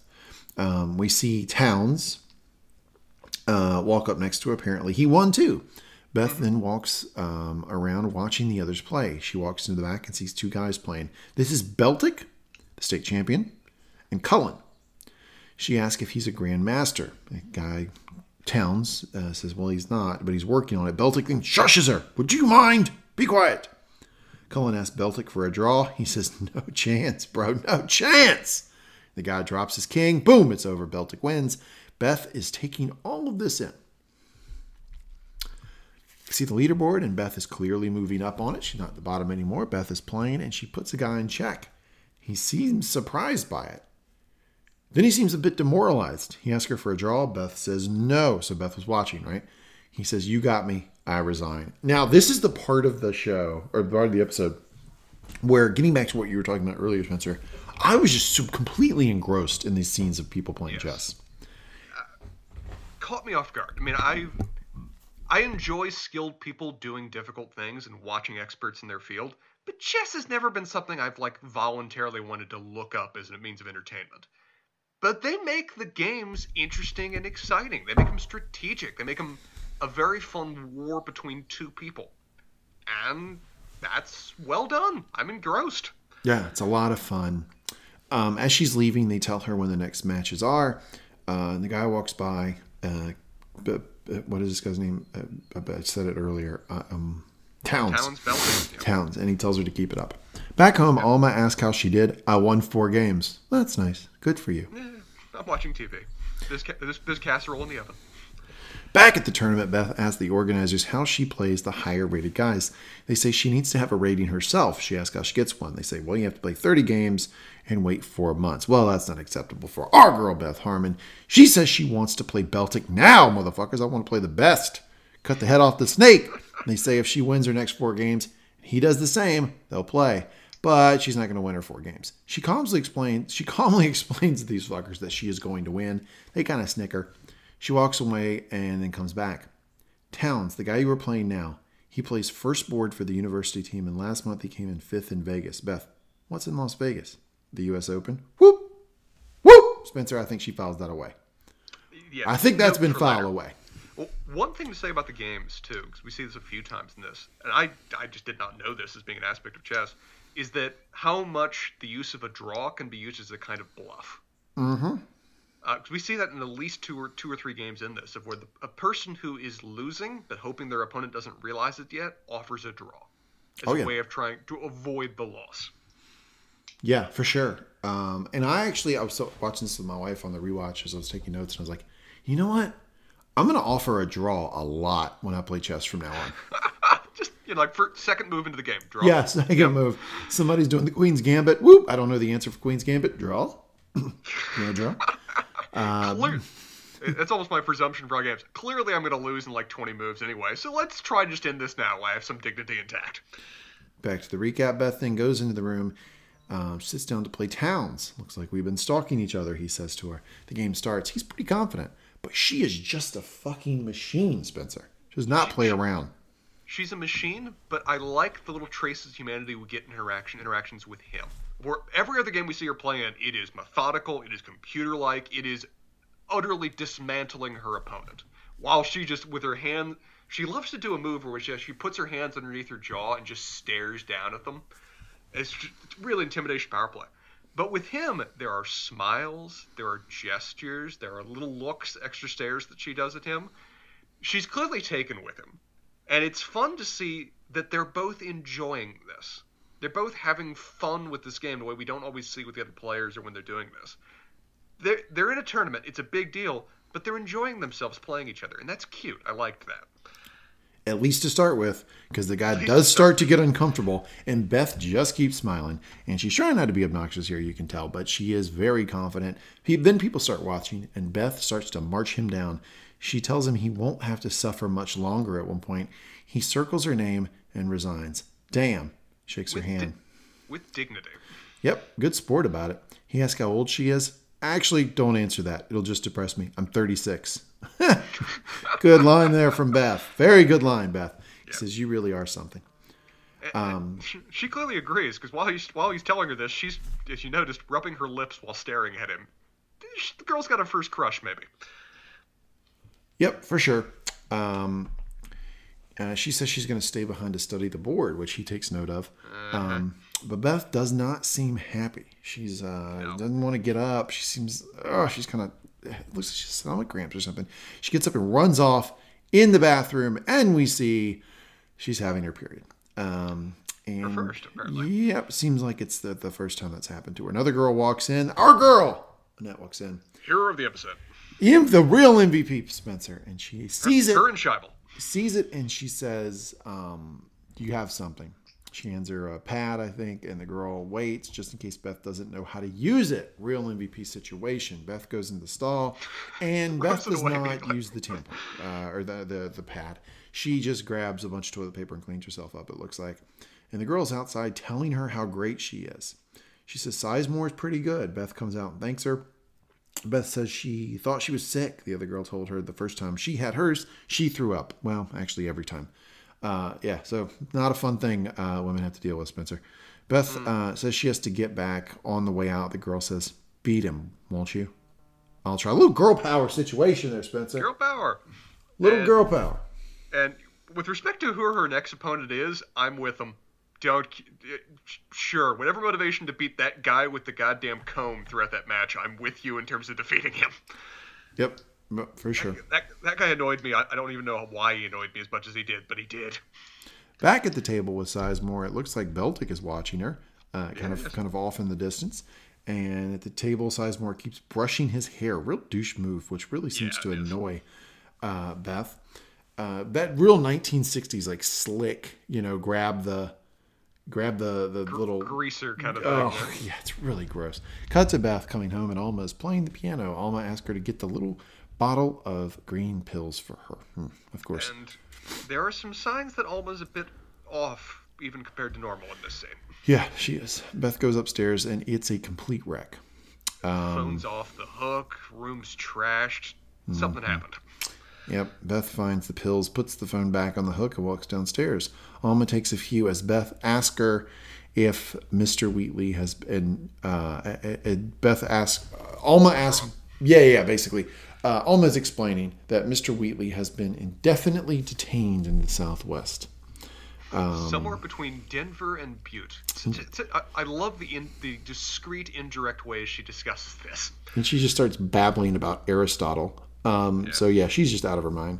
Beth asks if they can send her back if she no longer has a husband. So, Beth doing the math here uh, that Mr. Wheatley's not coming back and she wants to know how that potentially could affect her. Alma says, yeah, well, they won't if we lie about it. Beth, that's easy enough. Alma smiles. Potential line of the episode here. You're a good soul, Beth.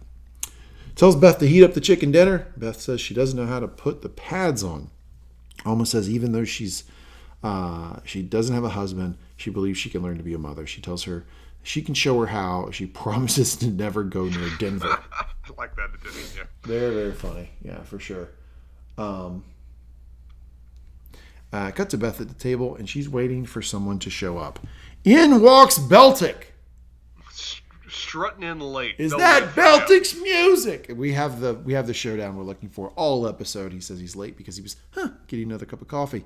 He sits down. All the confidence in the world. All the confidence in the world Yep. from Beltik here. Uh, I love how the actor plays it. Do you recognize the actor? No, I don't actually. Who is it? That is uh, the Dursley kid from the Harry Potter movies. The fat uh, Fuck Dursley off. kid. No. Yeah, that's him. No, I, I've seen the first movie. That fat kid is him. That's the fat Dursley kid. Yes. He thinned out. Yeah, he's looking good, right? Uh, other than the teeth, I hope those aren't his real teeth, but who knows? Well, he's British. Eh, sure, yeah, that sits down, he starts to move. She starts to But- play, and they're off. Go ahead. It's notable that you know he does the power trip move of arriving late. He's you know radiating confidence, but he is very polite with her still. He's rude in terms of showing up late, but he shakes her hand, he asks her name, he sits down politely, and they start. And then he starts to do the annoying ticks thing. And it's clear that, like you noted with um, her playing, I guess what was the name? What was the name of the guy before? The one with brushing his hair, the greaser, whatever. Yeah. Uh, she clearly, thank you. She does not like other players engaging in activity while she's playing. She likes the game to be ordered. She likes the game just to be played. Anything else that distracts her from it clearly sets her off and sets her off quickly. Yep. For sure. Um, so yeah, he starts to like yawn and stuff. Um, That that like your point, that really annoys him. Um, it looks like he's getting the better of her to start with, um, and he looks very confident. He looks like it's just another game that he's playing where he's going to kick somebody's ass. Ass. Beth gets up, goes to the bathroom, looks around. Short term gain, long term pain, Spencer. That's what we're seeing here. Yep. Short term gain, long term pain. She takes a pill, one of the Alma's pills that she yanked. Looks in the mirror. Come on, you ugly piece of trash. You can beat that fucker. She sighs.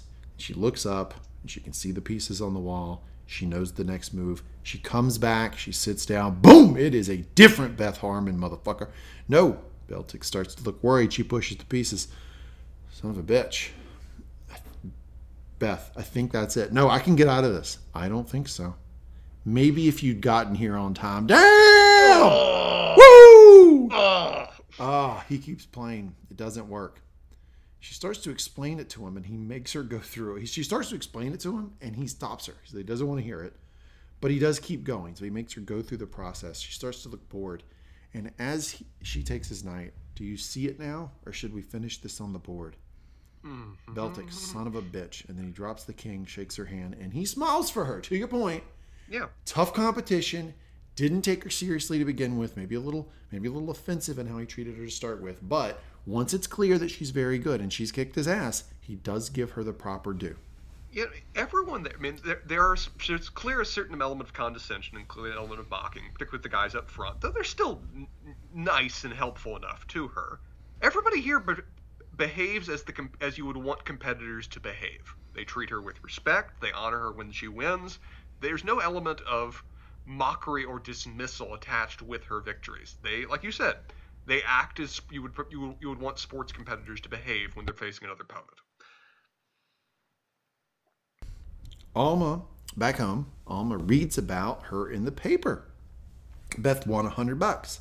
Um, Beth then explains she wants to open a bank account. Why? Well, because she can potentially win thousands more dollars playing chess. Uh, Beth, all the our girl's got some confidence. Now she does not have confidence in her looks. She does not have confidence in how she interacts socially, but she does have confidence in her ability to play chess. She knew when she walked in there she could beat all those guys. She knows how good she is, and she knows, hey, look, if these tournaments pay money, I'm going to win a lot more money. So, mom, let's me and you go get a bank account. I'm assuming at some point in the series she is going to actually lose to somebody, and I'll be really curious to see how she handles that. Because she has well earned confidence at this point, but it borders on arrogance. She's confident in her ability to win because she's never really lost. Nope. She's she has overcome every opponent at times it appears effortlessly. Even at, even at the championship, she has a moment of doubt that is rapidly dismissed and then she just plows through all before her. Yep. If, if she ever actually faces a difficult opponent or actually ever actually loses, I'll be really curious to see how she takes that, given how much, as you noted, that's the one thing she's confident in. Everything else in her life is unsettled, but that she is certain of. Well, eventually Kobe runs into Jordan. Um, she, she'll find somebody eventually, but it you know it hadn't happened yet, and Beltik certainly was not the guy. And, um, um, did, did I, I, didn't write it down, but did you make a note of what his rating was? It was high. It was like it was over eighteen hundred, like, I think. Yeah. I, I, think it was like even over two thousand. So he's like you know I think uh, he's like he was the state champion at Kentucky. Yeah. He's like a candidate master, expert ranking in terms of like the U.S. U, the U.S. Chess Federation. So he was he was good. He was very solid. He was high enough that him. he had some. Um, he had some like uh, um, what what is the word I'm looking for? like how he, he just couldn't believe it was happening. Um, yeah, there, there's a certain element of being almost baffled or incredulous that whether this was occurring.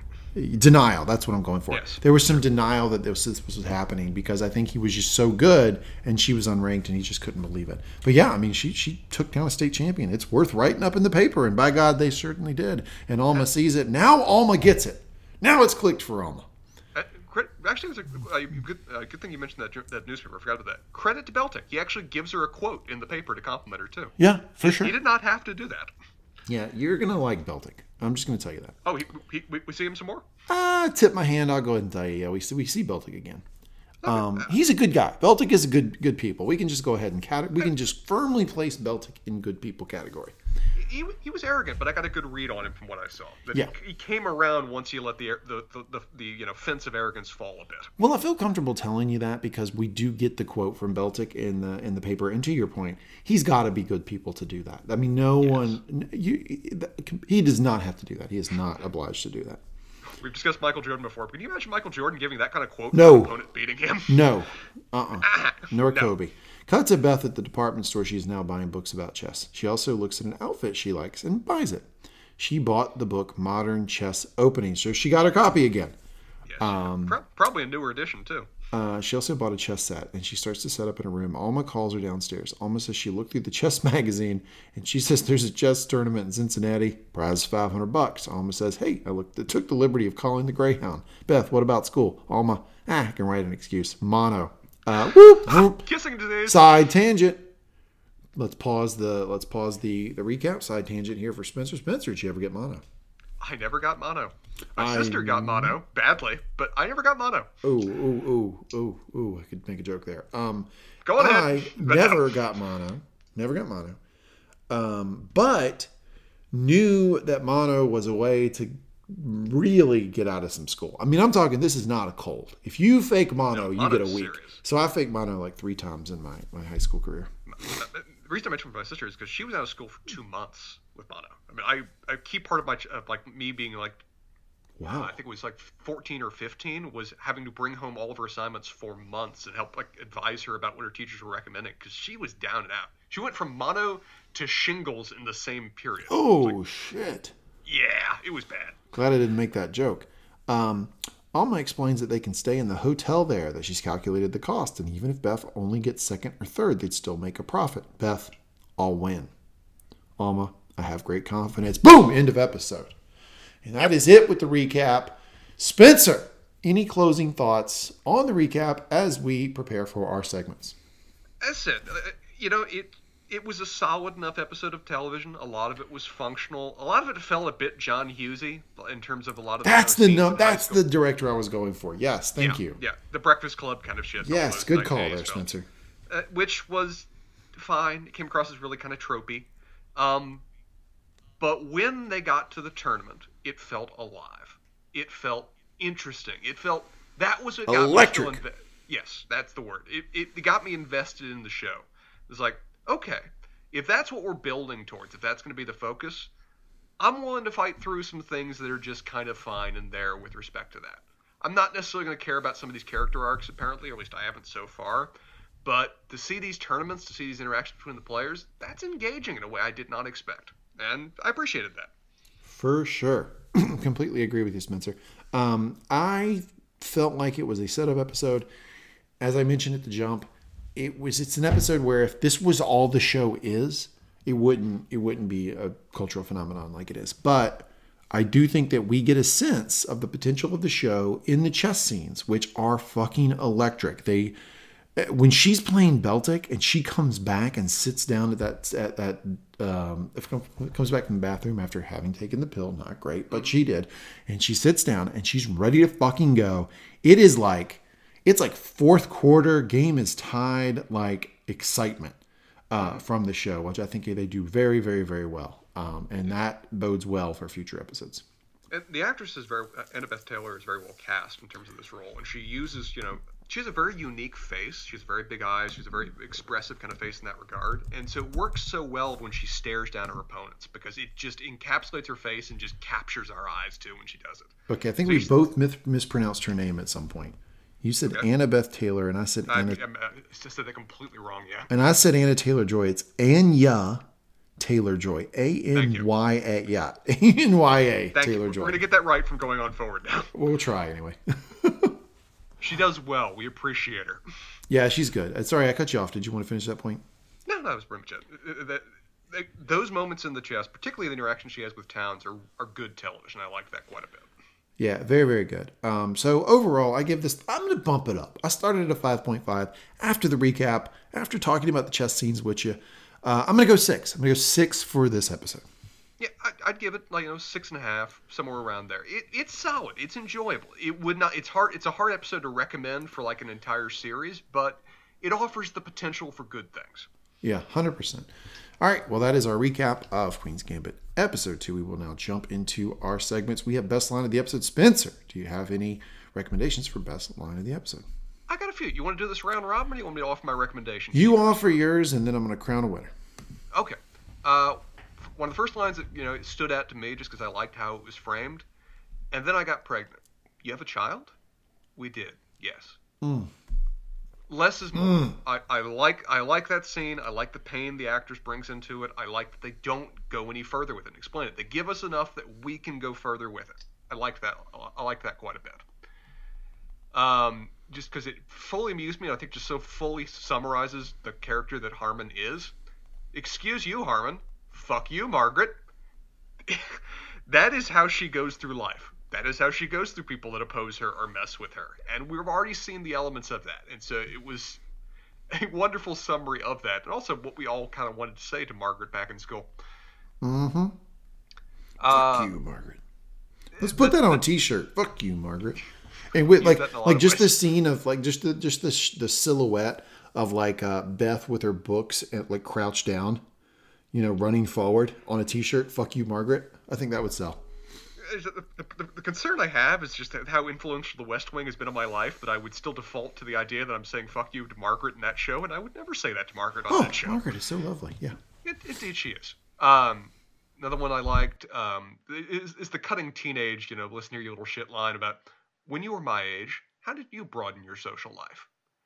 That was effectively cutting it's an effective response to someone offering her the usual platitudes that you offer a kid at that age about pay attention to me and what I need, and consider your own problems with following that same cookie cutter life that everybody thought you needed. Um, one of the lines that she has with Townes about when she's starting to defeat Townes, because the initial part of the game is pretty evenly matched, but by the end she's dominating him. Of where he says, "Jesus Christ, Harmon, you're you are humiliating my rook. You won't have to suffer much longer." It's playful, it's well meant, but it's also just shows her absolute confidence in this game. She is prepared for whatever you're going to do for five moves from now, and you have no hope. And the follow-up line from them too at the end, after after you know she defeats him, he very you know graciously circles the name on the card for her. Uh, he says, you know, how old are you? Never mind, don't answer that. It will only depress me. She just chipperly responds, I'm 36. Very good. He says, thank, thank you. And then he offers, very similar to the Mr. Scheibel line from the last episode, but you really are something, you know that? And she's imminently flattered to have that a, quality player like that, and particularly this guy, say that to her. She's clearly touched by it. That's a good a good exchange. Um, the line from Alma, it seems Mr. Wheatley has been indefinitely detained in the Southwest, somewhere between Denver and Butte. I love the, the kind of element of you can't mention it. You can't say that she's an abandoned wife. You can't say that she's been uh, not divorced. You can't probably, they can't, probably can't legally divorce, but they can probably divorce in the '60s. Yeah, they can divorce. it depends on state law at the time. It doesn't seem like they're necessarily going about that. Um, but I appreciate the the hiding the pain that that brings in, and then the closing line from her too about though I'm I love the formality behind this because she knows how important it is, and she's drawing up something from that. But I'm though I'm no longer a wife except by legal fiction, and that tells me that I may not, maybe not getting divorced. I believe I can learn to be a mother. And I'm telling her at the end, I'll show you how if you can promise me you'll never go near Denver. I like that moment. I think I'm going to like Alma's character quite a bit, but she clearly has problems and issues that I'm worried are going to bleed over onto Beth even more than she already has. And last one for me, just because I love the brutality of it, about the line from uh, Beth to Belchick. You know, you, I can save this, I can save this. No, you can't. Maybe if you've gotten here on time. Ooh, oh, it's a, it's a great cutting line. Oh, I like that a lot. Oh, man. Now you, you had some others, and I purposely removed them because you already mentioned them. But I'm openly willing to endorse any of your choices here. There was actually there were some solid lines in this episode. Very good lines. Um, I'm going to pick a favorite for me though, um, because I don't think we have like a seminal line. We don't have anything where you know you look at it and you go, "Oh, that absolutely has to be a line of the episode, right?" So I am picking best line of the episode. Queen's Gambit, episode two is. Do you see it now, or should we finish this on the board? I wanted to mention that line too, but that is a strong line. That is such a strong line. Very good. And I'm going to tip a handle. I'm doing a lot of hand tip in this episode. Maybe I shouldn't. Uh, pretty indicative of the, the Beth Harmon we're going to see in later episodes. I'm not surprised. She seems like she. We mentioned, like, with um, that uh, that Cuban player whose name is already escaping me, uh, uh, Capablanca, that mm-hmm. he was primarily famous for being a defensive and, like, an end game player. Mm-hmm that doesn't seem like what we're getting out of Harmon. Harmon just seems like I will break you. Yep. I will attack you constantly. I will keep you constantly off balance, and you will fall before me. She's a really aggressive style. Did you see the lay of the board um, when she was playing Beltik uh, early on? I didn't really note it. No. She was playing the Sicilian. She started she with the Sicilian, yeah. Mm-hmm. Well, smart. I mean, it's a, it's a dominant strategy at that time, and now for good reason. Um, but also yeah. to your point, I mean, it shows that she she was aggressive with him. I mean, she jumped right out, uh, mm. you know, attacking pieces. So I, I like how they're characterizing her game and her style, just how aggressive and confrontational it is. Even in her mannerisms while she watches her opponents, she never gives her moments her opponents a moment of peace. She's always staring them down. She's always overpowering them, which I'm sure is all the more unexpected when it comes to playing this little slip of a girl. Yep, absolutely. That is best line of the episode. We will now move on to best scene of the episode. Spencer, do you have any nominees? I've got a few. Uh, there's a few scenes I liked quite a bit in this episode. A lot of it, like I said, is just kind of there, but some of these scenes stood out. I love, like you noted, I loved the 1960s department store. I yeah, loved exploring that. I love, and I loved where they ultimately go with the flickering lights and the dank, and the dank, you know, like water standing around the walls when they finally get to the discount section to buy her stuff that that is so much a thing from a bygone era. I mean, even the malls that we went to ourselves when we were growing up in like the late in like the late '80s, early '90s don't really exist anymore, Mm-mm. or are rapidly dying. So I appreciate that little uh, harkening back to something that is very much now part of fiction rather than reality. Mm-hmm. Um, another scene I liked.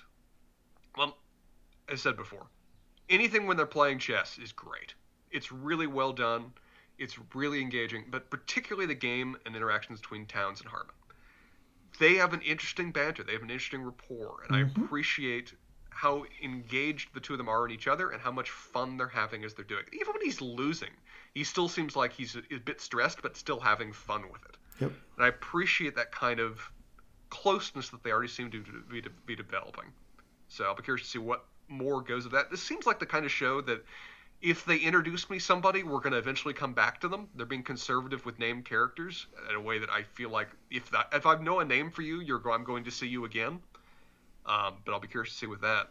And then the last scene of when the mom's already done the planning, she's already done the Yeah. accounting, Yeah, she's already cool. fa- worked out the details of where this is a mommy daughter life plan that's being put in motion here. I'm Mm-hmm. curious to see how long they go on this road together because essentially she has a manager.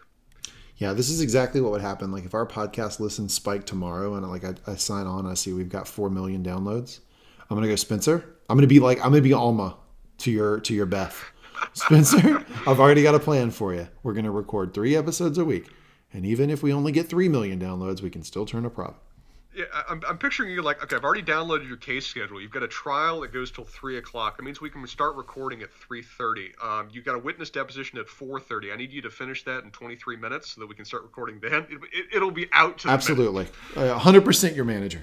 but I, I do like that. Look, Alma was late to the game, right? And she did not pick. I, I think in. she really missed out on being just a good friend slash mother figure of just being supportive because you need to here's the thing in another life lesson from uncle lee maybe a new segment on the Mango, Mango Talks uh, Life lessons, tv with Uncle Lee. I Life love it. lessons with this. Uncle Lee. I endorse this. yeah, there's life lessons with Uncle Lee. When you have a friend or somebody that you are close with and they are interested in something, you need to show interest and be supportive of said thing before you know they're good.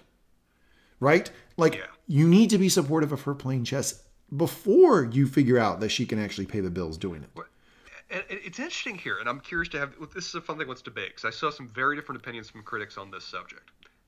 Is she? Is this a monetary objective for her, of where she's finding this as a means to a solution now that she knows that it's a way of making money, or is this a continuation from that prior scene of her deciding that I'm can learn to be a mother, of where she's definitely come around to supporting her now, and now that she's seen her win a tournament.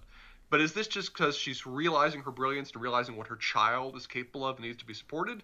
Or is she seeing this as a bit of a, I did not realize you could make money from this, let's focus on that? Great question, Spencer. And I will tell I think it's a split, right? It's not one answer or the other. I think it's a percentage one side, percentage or the other side. I think it's going to be, I think it's 60% we can make money on this, 40% I'm just being supportive. And I give it less than 50% where I'm just being supportive, only because of that point I, pre- I made previously, right? Alma did not Yes. jump on this until there was money involved. And that that is why I do I, I do give her a little bit of the benefit of the doubt in that I do think that she is what she wants her to be happy. I do believe that.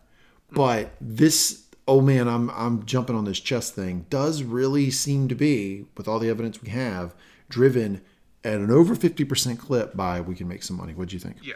I, I very much agree. I think she still would have supported her in chess, maybe even helped get her a chess board after she succeeded at the game, just because of how much she saw it meant to her, whatever else. But now that she knows that it can make money, now it's something more.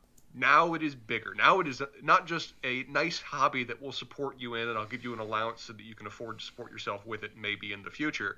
Now it's a okay. This is now how we, this is now our careers. This is now our focus. School can think you have mono. Yep, 100%. Yep. Okay, that is the end. Wait, wait, which wins? Oh, yeah, yeah. Um, hmm, good question. Best scene of the episode. I think I'm going to go with. I'm to go with the, the the scene that, and it, this is kind of hack, right? But I'm to go with Alma, or when, uh, sorry, when um, when our girl Beth Harmon runs to the bathroom, takes the pill, sees the chess pieces on the board, comes out and wipes the floor with Beltik. That's what I'm. That that sort of two part scene, I think, has to be best scene of the episode. Spencer, what do you think? Yeah, I think that is a great scene. It is a great like setup. Like, like you said, this feels like it's a setup for a character of where the Yeah. world doesn't fully know what she's capable of yet. Maybe even the audience only has seen it now through the lens of a child. They've not seen her as an, ad- more of an adult. I say adult. She's 15. At she's turning 16 Maybe 16. Yeah, best. yeah, yeah.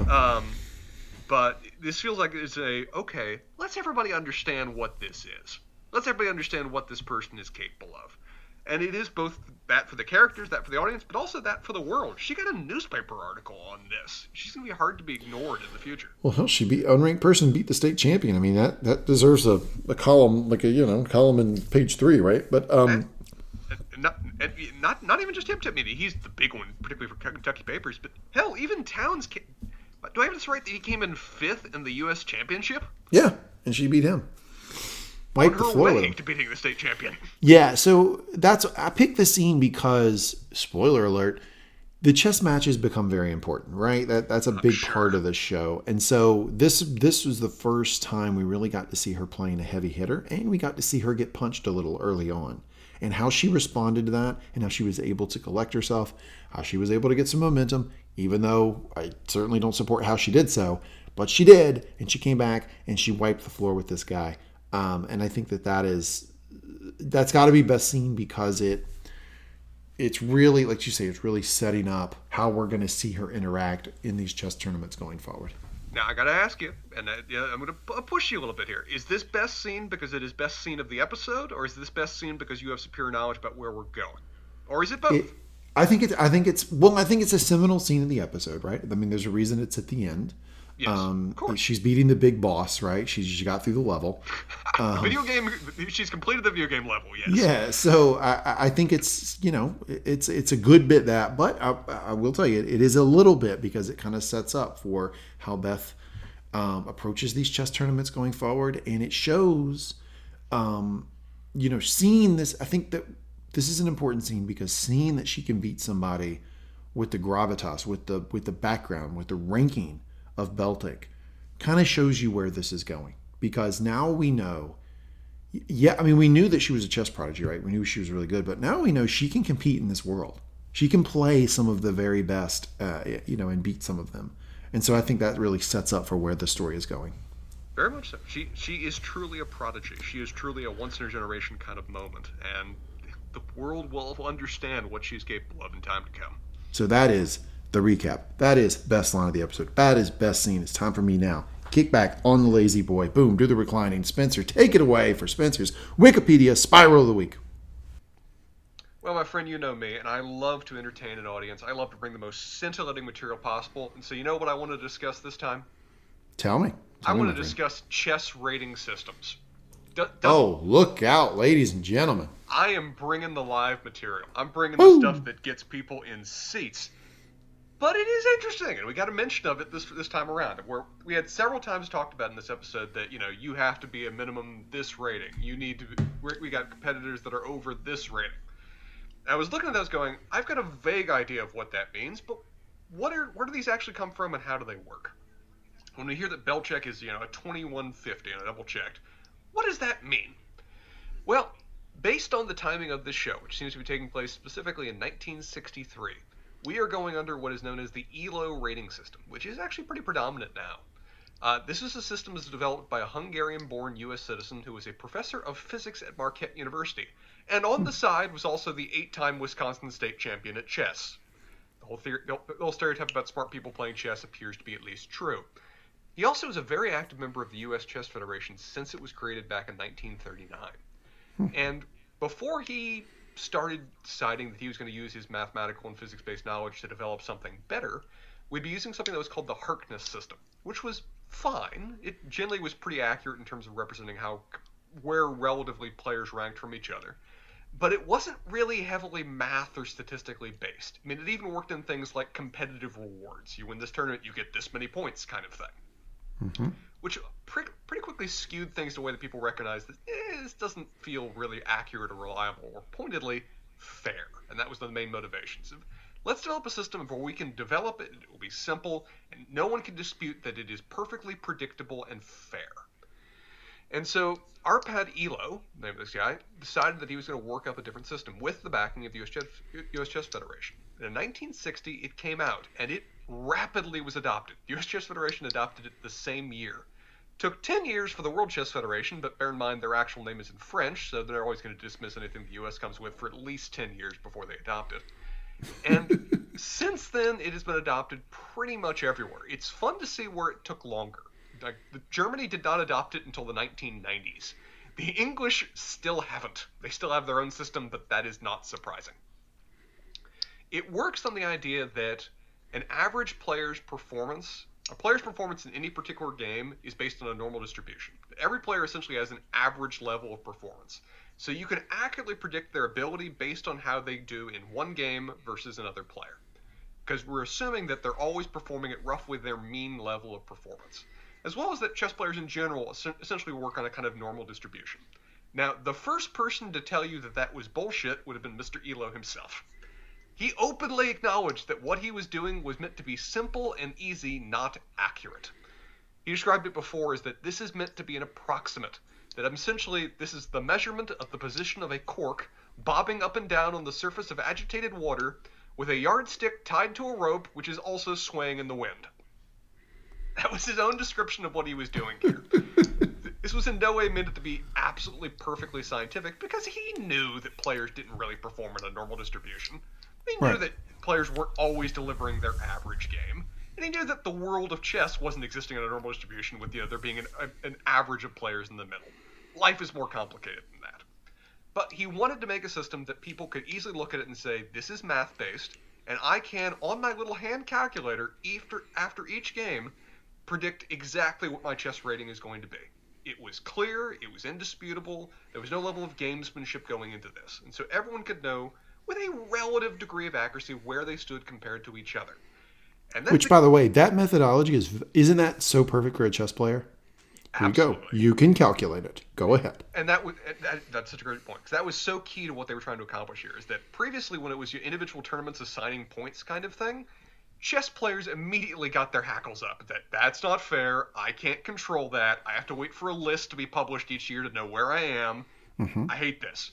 So let's instead switch to a system of where there is an existing formula that everybody knows and that everybody can directly know based on the opponent you're playing, how many games you're playing, what your expected level of performance in those games is, what your score will be at the end of this tournament.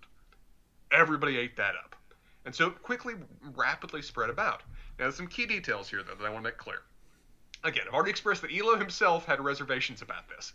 He did not intend this to be an accurate statement about how good you are. What he meant to be is a relative statement on your comparing compared to other players playing right now. Okay. That's a key yeah. detail. The system does not work across eras because it's working off the players that you're currently playing against and how what good you are compared to them the fact that you know Magnus Carlsen is the best player today and has the score of this, and that Bobby Fischer was the best player back in the '60s and had a score of this. The fact that Magnus Carlsen now has a higher score than Bobby Fischer ever did does not necessarily mean that he's better. It just right. means that he is that much better than the other players they're playing against him now. Got so, it. Also, an issue of score inflation I'm going to get to in a minute. But the key thing here is that there are essentially a set amount of points shared between the entire chess community, and each person has so many of them and that when you play another player, you run the potential of taking away some of their points if you beat them. With how many points you take away from them being based on what your relative ability and what your relative ranking compared to them is. The best player in the world play best player in the world plays the worst player in the world. The best player in the world wins, he gets almost nothing. If the worst player in the world wins, he gets a hefty amount of points. So this is going to sound crazy. This sounds a lot like wrestling. This sounds like a system which has, since it was developed, been a, used everywhere. Yeah, it sounds a lot like like both both like professional like like actual professional like Olympic wrestling, but then like the stupid professional wrestling. Mm-hmm. It's kind of the same thing. Yes. Like if you if you're the champion and you beat a guy who's never been a contender, it does nothing for you. Like it's the same thing. Isn't this a wonderful system? I mean, it's used in so many different sports because it is eminently fair. It is eminently predictable, and its intention is to essentially create a certain amount of balance of where the best players sort up to a certain ranking, other players sort out to another rating.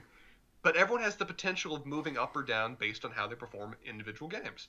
It is mm-hmm. based on what you're predicted to be able to do. But you said it's used in wrestling it's commonly used in football, soccer, baseball, basketball, tennis, esports in particular, of where it's just a very simple way of rating other players. Mm-hmm. Now, there are some problems with it that I've already noted. One of the biggest issues, though, that they're discovering in recent years is score inflation. Actually, let me get to one thing before I go to that. Um, okay. We heard some scores that were thrown out there in terms of you know what various players are. So let's discuss a few uh, different category ranges. Essentially, if you're below 2,000, you've got various categories of potential, but they don't have a name for you yet.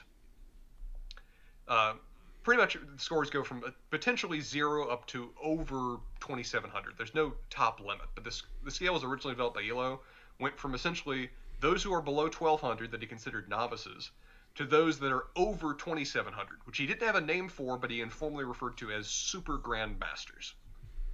Um, if you if you get up to around an Elo score of 2,000 or performance score of 2,000, in the uh, U.S. you're referred to as an expert, and that internationally referred to as a candidate master. And as you go up in rankings about 200 to 100 above that, you eventually get up to the area of around uh, masters and grandmasters, with grandmasters typically being above 2400, most often being above 2500 and with the top players today being over 2,800 in terms of score. Now, that over 2,800 is interesting because, again, when Elo originally developed this, he had a kind of just reserved upper echelon above, above 2,700 because when he developed this system, at that time, there was only one guy in the world who had a score over 2,700. There was only one guy in history that had developed a score over 2,700. Nowadays, that is no longer the case. Nowadays, um, well, for example, in 2015, where I've got reliable statistics on, there were 40 players that had a score over 2,700. There were four active players that had a score over 2,800. Mm-hmm. As, of recently, over 101 players have broken the 20, 2,700 score. 13 in their lifetime have exceeded the 2,800 score. Uh, with oh. presently, as of this morning, I looked, 37 players have scores over 2,700 and two over 2,800. Hmm. Now, this is a heavy rise in terms of overall in terms of overall top scores. And a lot of people have tried to debate why that is, because they said in 1979, only one player in history had developed a score over 2,700. That was the famous Karpov, one of the best Russian players ever, commonly still on other players' best player of all time lists. Heard that guy. Yep. Heard By 1992, eight players had reached in their entire careers at some point a score of above 2,700. By 2012, that was 44. Now it's over 101. And now, typically, you're not viewed as you're the top in the world unless you're over 2,800. So, why is that? Well, there's a lot of different theories. I mean, it's perfectly possible that simply a lot more people are playing, a lot more people are having an opportunity to be exposed to it, and players may just be getting better. We have computers we can play against that are always at the top of your game. You can hone mm-hmm. your skill mathematically, scientifically, in a way that nobody was ever able previously to do. When you know, right. when Morphy was playing back in the 1800s, he could only play at tournaments or against the other people that were around him at any, any given time. Carlsen now can play a computer which is better than any other human whenever he wants on his cell phone. So it could just be that players are better trained and getting better.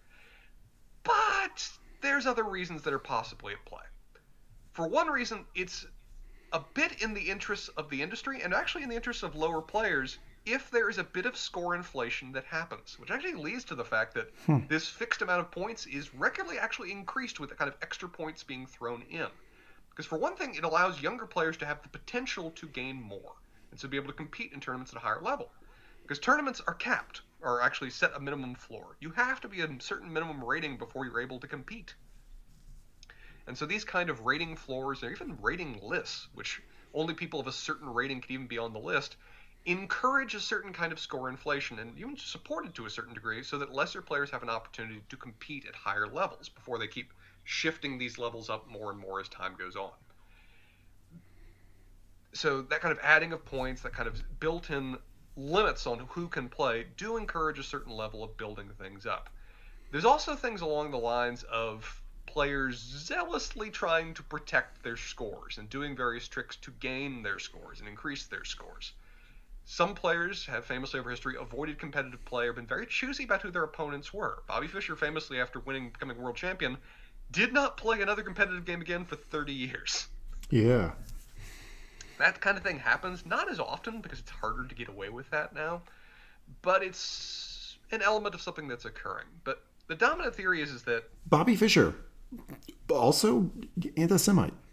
Bobby Just throwing that out there. Bobby Fischer was a lot of things. We're, I'm going to probably dedicate next episode to Bobby Fischer at some point because I'm suspecting, based on era and prodigy and everything else, that Beth Harmon draws more than a little bit of inspiration from him, particularly at any point in the future. I think so. Yeah. You think so? Okay. I think a little bit, yeah. But I mean, I, I do. I just want you know, little little continuing the segment from Uncle Lee here. Uh, Uncle Lee's lessons. Um, if you're a Bobby Fischer fan, don't be. Just scratch it. There's things to recommend about him. and It's been fun to see. I mean, as I said, Elo never intended this to actually be rating players over time. And honestly, one of the more interesting things is to ask professional players nowadays, who do you think the best is? Who do you think the best was of all time? Because honestly, they really agree more than they disagree. Interesting. Like Capablanca, he was mentioned in this episode, Yeah. pretty much fixtures on everybody's top 10 lists, even though the man died back in the 40s. Hmm. Bobby Fischer, almost always in everybody's top five lists, always factors in. And then the Russians. Dear God, the Russians. Karpov, everybody puts him on a top list, no question. But in recent years, particularly among the greats today, like if you ask um, Magnus Carlsen, or, or if you ask Aronian, or Barden, or various other people, who do you think the best was of all time? Every single one of them will say Garry Kasparov, without fail. Garry Kasparov being one of in the like the last of the really great Russians. There's still some really great Russian players, but the last of dear God, he's impossible kind Right. of players. The last of the true world, the last of their world championship run and era. Particularly because they asked Magnus Carlsen who do you think the best was, and he said, "Well, it depends what you're asking. If you're asking who was the best at any one moment in in their life and in their career, Bobby Fischer, no doubt. But Kasparov was nearly that good for 20 un- un- uninterrupted years. Mm-hmm. He was number one throughout the entirety of the bulk of his career. That's impossible. That just doesn't exist. He was an, he was inhuman. So it's fun to see that kind of thing debated out in terms of where they're going. But the, it, I was looking also at a list of just how many people rank in various categories. Well, actually, one other factor that factors in for score inflation too is also they're just publishing lists more often. That if you go back to when they originally were publishing these lists by the you know the World Federation, they only back in from the first ten years published one list a year. There just wasn't as much opportunity for movement if you weren't being ca- calculated that often. You could individually keep track of your score, but it just wasn't as officially recognized. It wasn't until 1981 they even published the list twice. Now, in uh, 2012, uh, from 2012 onward, they actually update the list monthly. So there's a lot more jockeying. There's a lot more opportunities for your score to move, and there's a lot more younger players that are coming into the game that are constantly moving things around and constantly shifting things. So it's a different world of chess than it was before. And though it seems that scores are being going up faster than probably would be relatively accurate for prior eras, and I think most of the top players would admit as such, it's also just it's a very different game. It's Mhm. become a much more world-based game. It's become a much more international-based game.